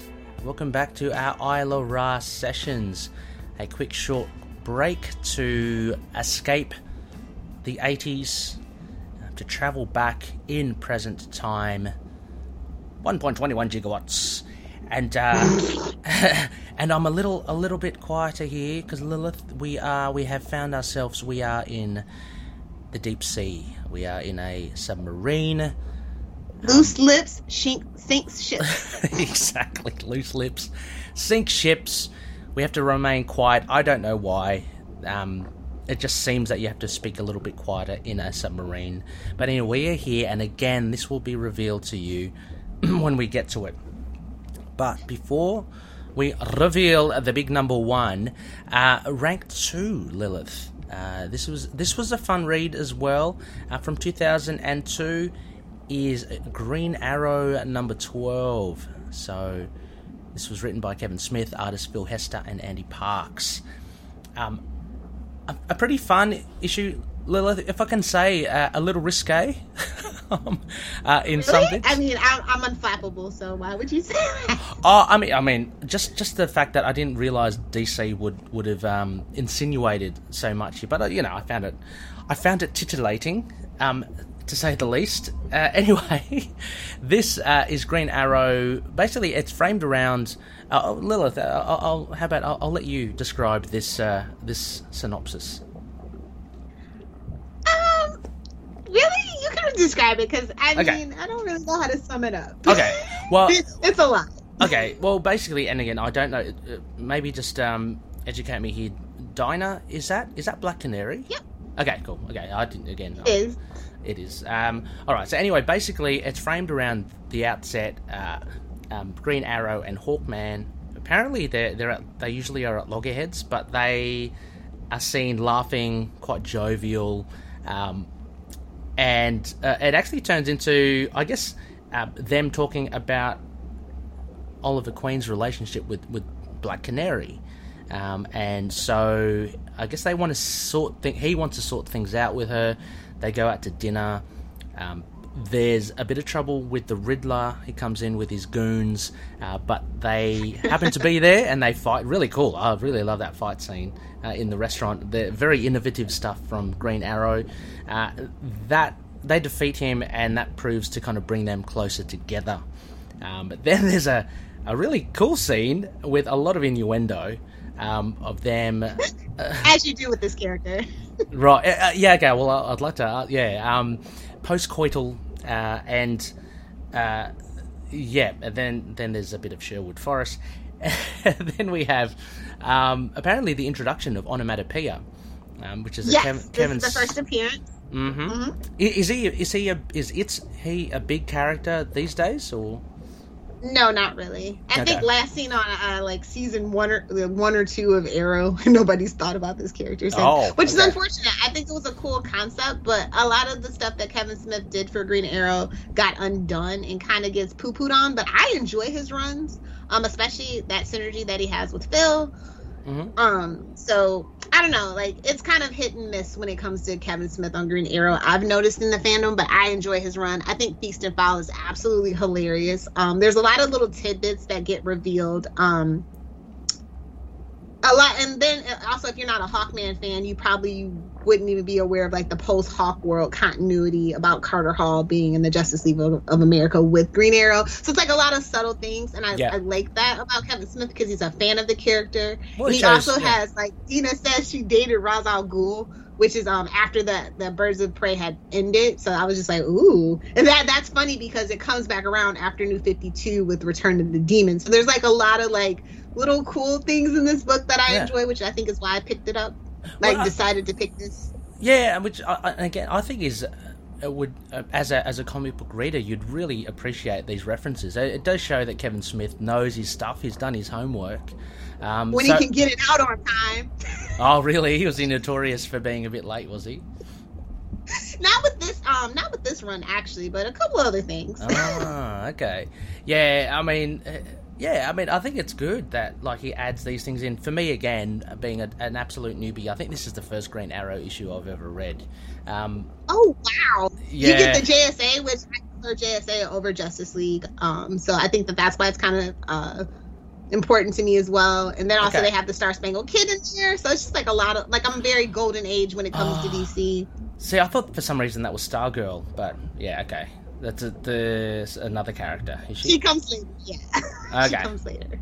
Okay, cool. But yeah, this was um yeah really cool. I I, I really enjoyed this actually. I think Kevin Smith uh, his his voicings um, for for the characters like made them different enough. You know, we, we talk about Bendis, Lilith, and one of the the shortcomings that shortcomings that he has is that he can make everyone sound like the one person, like the one person from New York. There, there's even this thing in Superman we reviewed with the Bendis run, and these aliens you know, from another planet. They sounded like they were New Yorkers. It was pretty, um, uh, yeah, pretty bad. But this, You're right at Marvel for so long.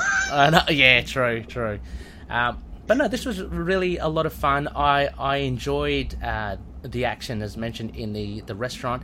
Um, the Riddler isn't is more of he's obviously more of a Batman um, villain, right? Which is kind of like the jab that Green Arrow is just, you know, Green Batman, which I take exception to. You know, he gets it more than Moon Knight, believe it Uh, or not. oh, Which I, I thought you would um I thought you would appreciate that. That, you know, I picked a character that people also um, compare to Batman. I because they're lazy and they don't know much about the character. It's just an easy Uh, comparison.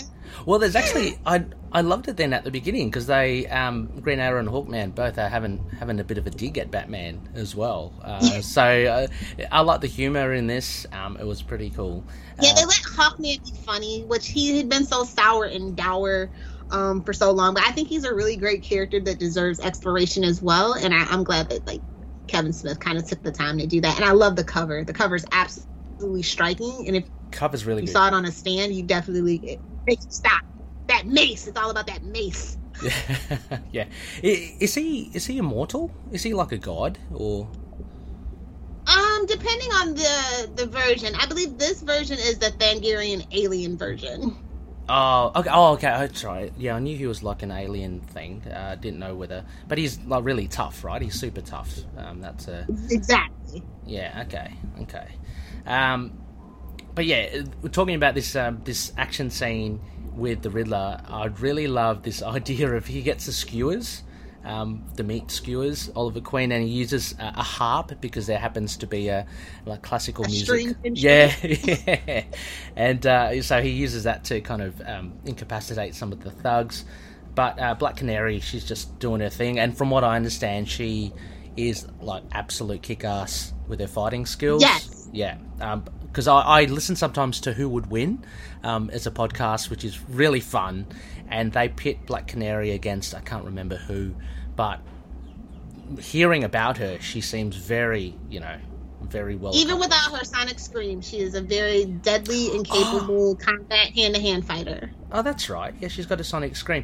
Does she? Does she have a secret identity as well? I mean, are these people? It depends on the continuity. Um, this Okay. one specifically, not so much anymore. Okay, so people, so people like in the restaurant would have been going, "Oh, there's Green Arrow and Black Canary," having a go. Yeah, because he's in Seattle at this point. I also like the, the Seattle when he's in Seattle. I mean, much love to Star City, but I, I really feel like uh, it kind of grounded the character to be in an actual real city Yeah, that I that I'm into kind of thing too. Um, that's something that Kevin Smith did. A couple other people have done it too, but yeah, when he's in Seattle, I think that's some of my favorite stuff. And you know, the police are against him and stuff, and yeah.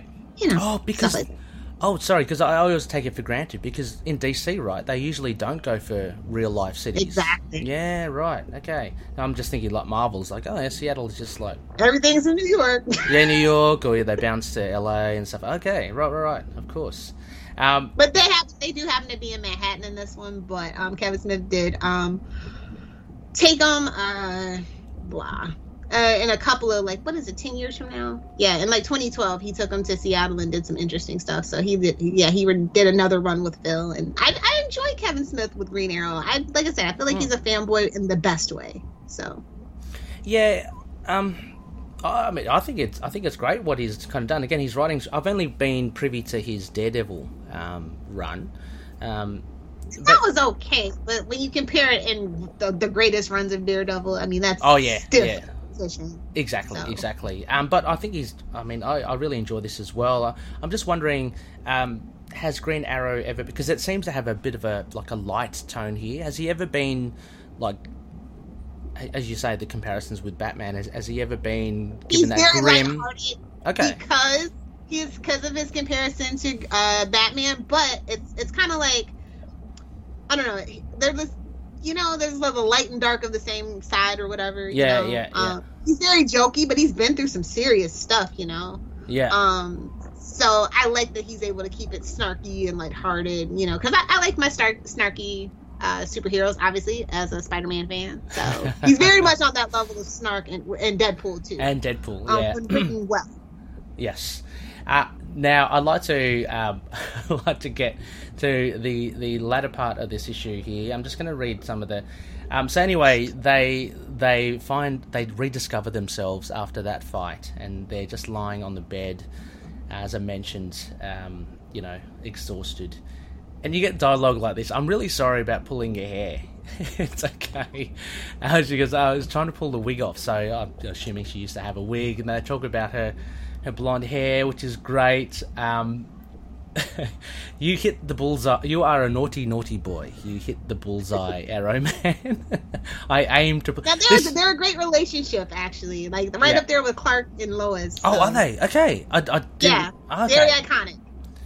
they seem to be on, on again, off again though a lot, right? Which is, oh, I Of guess course. you can say the same. do. yeah, yeah, fair. enough.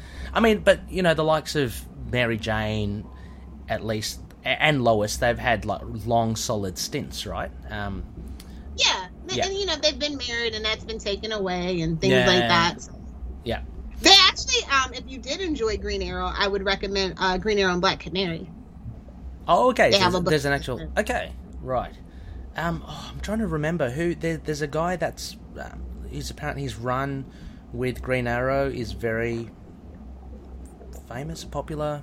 Someone recommended it to me a while ago. I can't remember his name. Sorry. Um, Was okay. it year one? Was it Grill? My Grill? Yeah, Grell. Yeah, that's it. Yeah. Yeah, Green Arrow year one. Um, that I mean, for modern Green Arrow, that is a very seminal collection to own and a, a great place to start. Yeah. But like I said, I like the the kind of older jokey. Like they kind of made them more serious uh, after that particular Ah. run because that's when the real trauma kind of happens. To be Yeah. honest. Oh, okay. So you're not It's what the TV show is based on mostly the first two seasons. So okay. Okay. So you you don't get these quips like um, I don't know where you're going with this, but I've shot all my arrows already.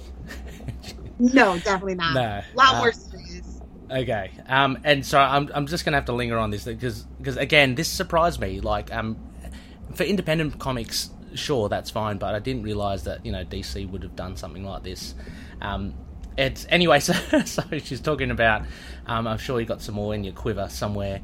Uh, and then he then he um, pretty much pays a visit to Sherwood uh, Forest uh, with her and uh, Get it? get Isn't it. that? That's it. Uh, uh, definitely making her merry as there's just a shot of her uh, just enjoying herself. So uh, again, so this took me by surprise, uh, and one of the things that I, I guess that apart from the really good writing and the art, I really do like Phil Hester's art. I, I think it's um, it, it's a Oh, little, yeah. it's different, but it's it's not jarring enough. You, you know what I mean? That it's not. I don't know. It's not like It's an acquired taste, but I feel like the synergy that he has with Kevin Smith makes it work. Whereas Mm. with um the other run that he's known for, oh, I don't know, and Yeah. um, I don't know. It's it's okay, but it's it's not as good as this in my personal opinion. Yeah. Okay. Um, yeah, this is very cool as well, and, and as mentioned as well, Onomatopoeia makes an appearance there. This uh, this character that gets killed, Lilith. I'm, I'm taking it. This is her first and last appearance ever in comics, or did is she Uh, an actual? yeah, Virago, yeah, only Okay. appearance. Okay, so she's not an established character because that would have been like a big thing, right? You know, if it was Exactly. someone. Uh, uh, but no, she Just she was cannon fodder. Just cannon fodder, fodder. dispensable. Um, and then this it kind of rounds out in this issue with Hawkman coming back, saying that he needs to have a chat with Oliver as he sneaks out of um, of Black Canary's room or, or you know their room. So uh, I'm assuming is he mad at, at, at Oliver for, for sleeping with her or? No, that's just the relationship they have. Ah, okay. okay, okay, fair enough. You Um, know, you know, just two, two guys, you know, measuring their sticks. You know how it ah, did he have a thing for her as well? Did he? Did he have a? goes. His own lady love, but like they Oh, just yeah. have a rivalry that's kind of long standing. If you've uh, if you're a fan of the JSA and stuff. Okay.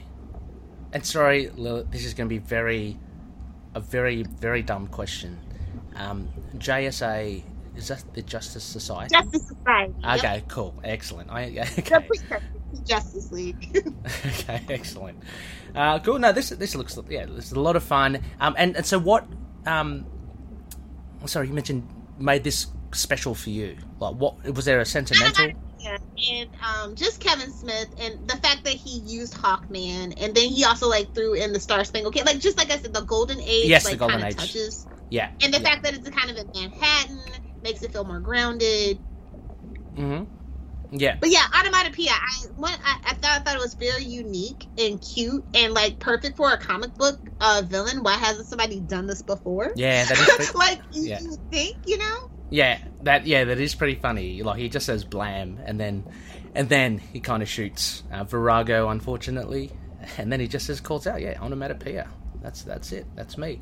Um, pretty cool. Did I ask as well, Lilith? Sorry about. Um, so I know. So just in recap, I know Spawn. That was a uh, a good jumping back in point for you, which was very memorable. Which which is why you you largely chose it as your Isla Ra books. Jughead Time Police, the 2019. So was there a The um, best that Jughead has has to offer in the Archieverse. Ah, okay, okay. So uh, the affinity with Jughead, um, and and I guess just this this story was Time really travel. good. Yeah, time travel is very cool. So we've got Green Arrow now as well. Um, just Kevin Smith uh, and this harking Kevin back. Smith and being fantastic at it. Yes, Definitely at his best, I feel like. Yeah, and and with him, all the references and, and the golden age nods, um, for sure, absolutely. Um, oh, also, actually, Lilith, before we get to to your um, your number one ranked book, as I said, we are in the submarine. We do have a crew here. They're milling around. I mean, we're not driving this thing on our own. Um, we have uh, we've got Bud here. Hey, Bud. Howdy. Uh, how you guys doing? Yes, uh, yeah, Bud. Hi, yeah, and uh, where Lilith and I, sorry, we, we have actually joined your crew here, just in the summary. We're, we're going through Lilith, Lilith's Isla Ra books, um, so don't worry.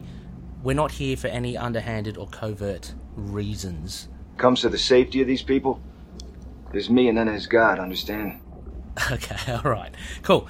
Anyway, Lilith, we are here in the submarine because your number one book that you would take to Isla Ra, this is crazy. I would never have expected this one. Is brrrr, the submarine. Imperius Rex! yes, the depths number one. yes, this is an awesome read. Uh, issue one. So this is Pete Milligan and Esad Ribic. A fantastic artwork. Really makes it. This is haunting, but in the Mhm. best way possible. The shading, the Exactly. line work, it is absolutely immaculate. Oh yeah, and, and so this is part of the Marvel Knights line. It's got a bit of a darker edge to it, and as you say, that the artwork adds makes it haunting, makes it scary. Um, Because you're in the sea, man. We don't we don't really know what's down there. exactly. No, this, I mean you're, we're talking about like space travel. You know, underwater depth travel is is crazy. So, first off, um, Lilith, why why did you pick this this issue one? I love Namor. Um, I don't. I don't think that I mentioned it enough on Capes and Lunatics. I, I don't Mm. think people take me seriously because they know that I'm a huge Aquaman fan, and they feel like you can't be a fan of one Ah. and not the Yeah, But I mean, Namor came first by like a month, so I'll give it to Namor. Okay. um, but um, I, uh, you know, I, I like that. You know, he's very much um an anti-hero, and I, I love. I love a good anti-hero. He never really tries to be her- heroic. He just, you know, he's like that chaotic, you know, neutral guy. yes, And I just, I just love it. And like I said, the sea, it's it's a setting that is, you know, scary, but at the same time, kind of comforting because you know when we're in the womb, yeah, you know, things like that. So it's like this dichotomy of the ocean and you know Namor as this just like arrogant, just jackass. yeah. you know, Well, and yeah. then this just takes it and puts it in a genre You know, it's that very um, pulp era adventure kind of story Mhm. that I, I totally did.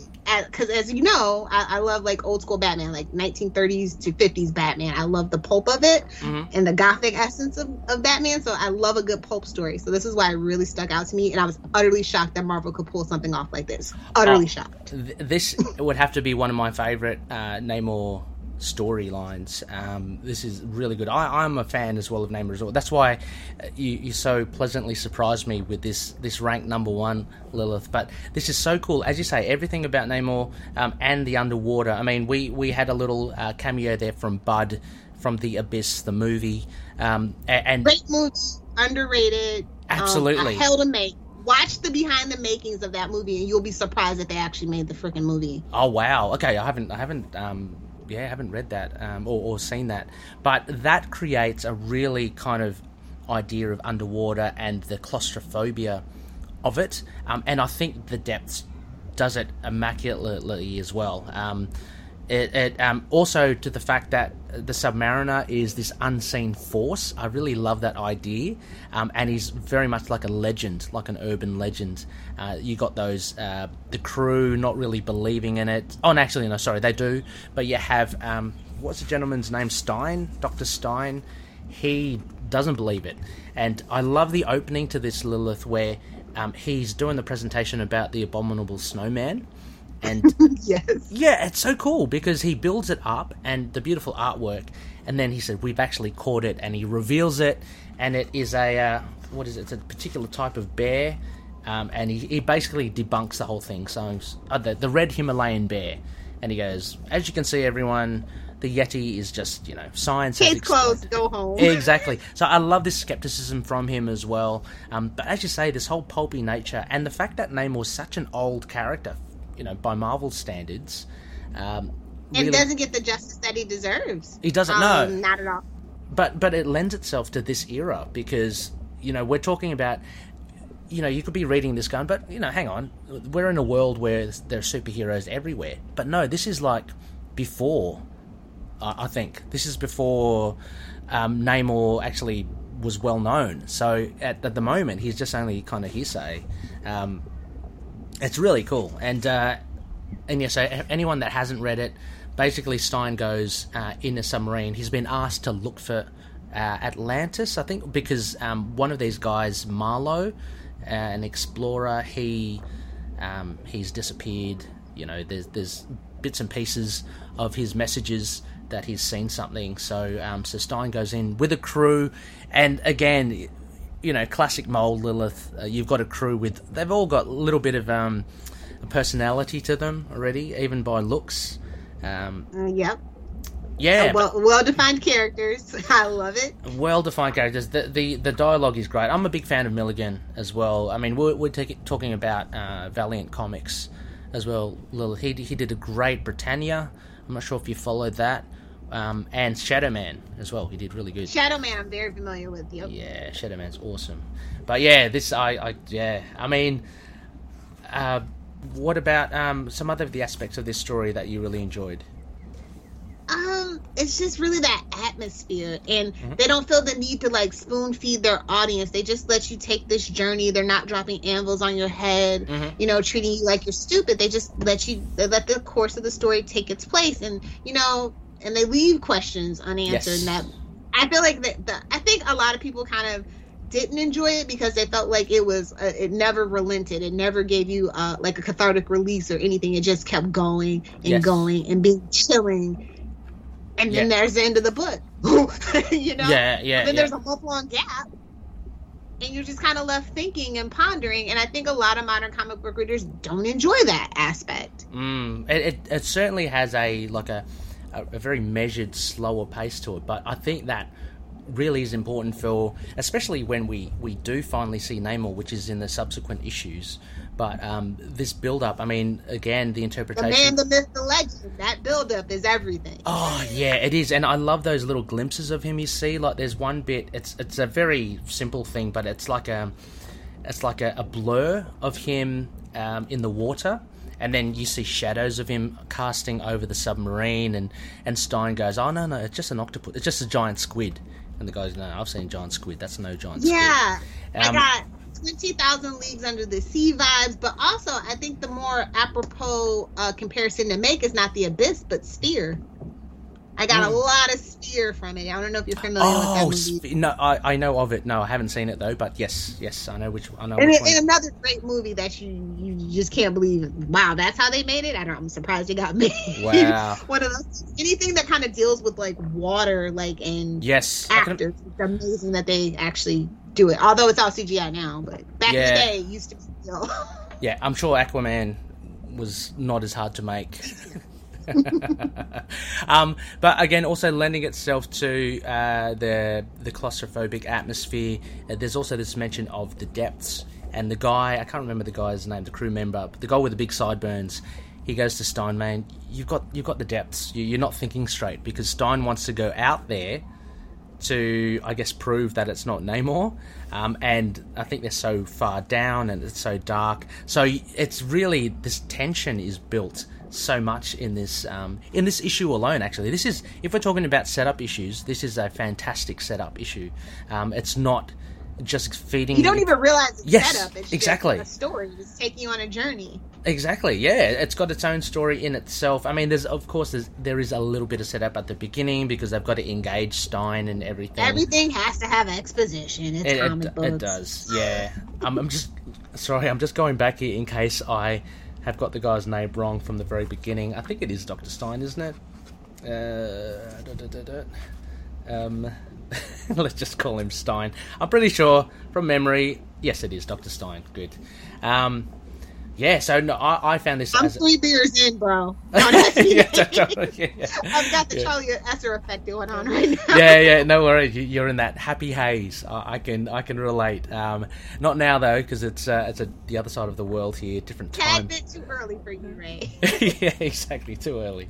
Uh, no, but a fantastic, a fantastic issue. This, um, and and like I said, there are actually there are horror vibes to it without it actually being like and being. Yeah, it's just that atmosphere. It's so yeah, tense. And yeah. like, I would, Yeah. hi- I would highly recommend it. A, a question then, maybe um, just as we round out your four books here, um, what I, I, I do sometimes ask people as well is not only like why did you pick them, but kind of also also why did you pick them? So say for instance the depths one, like so you've got you've picked this issue one um, because it you know it's a good read and it has a, a particular value to you. Um, is there any reason why if you're stuck on a desert island that this would help you out? you know, it's a submarine. You hope a submarine's going to come rescue you. you know, and also Yeah. the, the, when you're on a deserted island, say for Yeah. instance, water can be your best friend or it can be your greatest enemy. You Yeah. know, just depending on where you're located. And Yeah. you know, like I said, it's a comfort and a hazard for humans. We don't really we come from the ocean, but we really don't belong there. Yeah, yeah. You know. No, for sure. No, I, I guess, um, and it's probably not applicable to all books, but I guess because some people say, like, I'm thinking of Drop King Phil, um, he he picked like double-sized issues, like large, because you know, so he gave himself quantity on the island, you know, um, whereas uh, some people want to take like popcorn type you know they just want to escape and like just just enjoy the issue. Other people want to take issues that they want to that, that they can easily reread over and over again or, or very dense issues. Um, so i'm just yeah i'm just wondering uh, if any anything is It was kind of a theme, things that make you think, Yeah. uh, or you know, something that you just can reread and find new things to enjoy about it with every read. And I think this is definitely one of those books. Whether Mm-hmm. it's the subtle details in the artwork, like the shadows of him and the you know that you see kind of glimpse that gives you kind of that like the depth madness. Did I really see that? You know, Yeah. is that my imagination or is that really him kind of thing? yeah So. No, exactly. Um, no, it's fantastic, and and I'm assuming uh, so for the likes of uh, Green Arrow and Jughead's Time Police, they would be kind of um, they're just they're just like they'll be com- the comfort, yeah.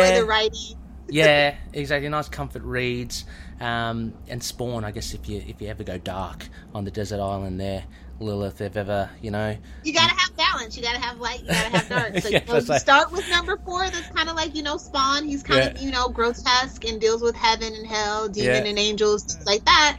And then you get you know the god of the sea, the angry god of the sea. You know. yeah, exactly. I was saying you go a bit Lord of the Flies there on the island Lilith with the uh, with the Spawn, you know, go a bit um, a bit primal with the spears and the hunting. Wilson! anyway, um, so loonies, there you go. Those are the four desert island books. Lilith, it's been a, it's been awesome to chat with you. Um, uh, you know, we we've done this sort of thing before on your show. I think we did an April Fools, um, and we Yes. we did the Black, Black Widow. Widow, which was a great run as well. But it's, it's really fun to just you know shoot the breeze with you, actually learn a bit more about you, and to go through your favorite books. So a huge thank you for for coming on. Thank you for having me. It's been a blast as well. No judgments for drinking, which I can't say for Phil. So, you know, don't tell him he might be my, my favorite. um, and just before we go as well, um, where can loonies contact you, find you if they want to? If they want to hear more of your dulcet tones, or if they want to drop you a line. Well, if you guys are interested in the podcast that Phil and I host, uh, we have Capes and Lunatics uh, and Capes and Lunatics sideca- uh, sidekicks. You can find us on Instagram, Twitter, Facebook. Um, we also have a link. Um, it's a link tree. Um, so it's Capes and Lunatics slash. Link, is it linktree.tre? Yep. I don't even know, but Uh, you can link- find us on Facebook. we'll, we'll have the show notes. Um, we'll have the yeah, links, all show the notes. show notes. Show notes. I'm It- sorry, Phil. I failed you. no, no, it's But been um, yeah, on Facebook. You can just type in Capes and Lunatics, and we'll pop up right for you. yeah, fantastic. And if you want to follow me on the interwebs and watch me like hate live tweet the Arrowverse when it comes back um in the new year, you can find me on Twitter at Lil Hellfire. I'm also on Instagram, Lil Hellfire 86, and of course TikTok at Lil Hellfire 69 for the memes. Excellent. Yeah, definitely um, go check it out. Drop Lilith a line. Uh, she's quite receptive to, uh, to to posts and comments. Uh, it's, it's really fun, and it's, it's yeah, it's been great uh, listening um, listening to you, Lilith, as well. Like going through your your um, your your writing and your cosplay, uh, but of course your books. Bar none, bar none. Anyway, uh, Lun- oh, and thank you too, Bud, as well. Um, thanks for having us on on the submarine. Yeah, no shit. Next phase, loonies, we are into a first quarter. So that will be our Khonshu's Relics, and it will be our last episode of the year. I will be releasing some pre-recorded stuff uh, to, to, you know, to tide things over whilst uh, going a little bit of a break, doing a bit of writing as well. Um, but we'll have next phase uh, a guest Chase who is the host, uh, web website host of MoonKnightFan.com. This is an awesome website uh, which I stumbled across, and it has his collection. My gosh, he is a big fan. So I can't wait to go through his website with him. That will be next episode, episode 178. Um, you can find us. You can find Lilith and the Drop King Phil and Charlie the Professor Assar. Um, we're all part of the collective, a band of a few like-minded podcasters um, who we kind of like share ideas, do crossovers, um, do anything geek culture. So the likes of Capes and Lunatics and Capes and Lunatics Sidekicks, uh, as well as uh, Atalan Rising, a comic book podcast. Uh, there's a whole heap of um, shows affiliated. Just uh, check out the show notes, or you can go on Twitter, hashtag The Collective Net. Just search for that, and you'll see all of um, all of our posts. Uh, finally, you can catch us, email us on itkmoonnight at gmail.com. Uh, you can email um, some some letters, some fan letters to, to Lilith there. I'll pass it on, Lilith. Don't worry. Uh, uh, also, uh, we're on Facebook. We've got a page and group. Or on Twitter, Instagram, YouTube, Discord. Get vocal. We've got a website, uh, and we have we're on Podchaser as well. Uh, also, just a little reminder, we are on Patreon, so patreon.com slash ITK. Just check it out. Um, and there are some great incentives, bonus materials. Oh, buddy, I have got ideas for the next year for bonus material, so I can't wait to get through some of that. Um, anyway, a big thank you also to our sponsors, Hello Headphones uh, and Dreamland Comics. Um, so if you use ITK Moon Knight at Hello Headphones, you'll get 10% off. And if you use the code MOON at Dreamland Comics, uh, you'll get 20% off their online store. Also, we're affiliate members with Entertainment Earth. Go check it out, all for your action figure needs. Uh, anything that you, you that you purchase through our link will help the show as well. Uh, I could ask, I could tell you about our rating, if you can rate us and uh, where to find us. But um, you know, if you're listening to us now, you, you've obviously got to catch us. So, so good stuff. Um, and if you got a review, actually Apple Podcasts or or um, Podchaser, they're the two. Um, if you drop us a review, would love it. Um, drop us a review of this this uh, Isla Ra. I really enjoyed this one as well. So um, let us know what you think. Um, I thought it was an absolute cracker. Anyway, Lilith, that's it. Let's get out of this submarine. Let's try to find some aliens to to take- Ascend slowly so we don't get the bends. Don't get the bends. Um, yeah, and make sure that we, we stop breathing this liquid. Um, I, I don't even know how we're talking now. It's crazy. But no, a huge thank you again, Lilith. Anytime. And as always, may Khonshu watch over the denizens of the night. Catch you later.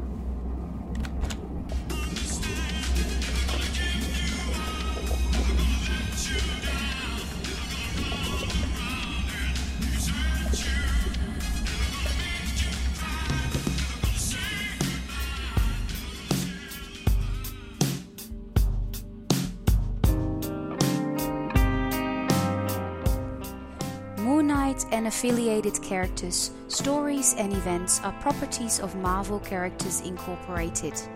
Materials used and discussed within the podcast are intended for critique and review purposes only under the fair dealing concept of the current Copyright Act. The views, information, or opinions expressed during the podcast are solely those of the individuals involved and do not necessarily represent those of the copyright owners.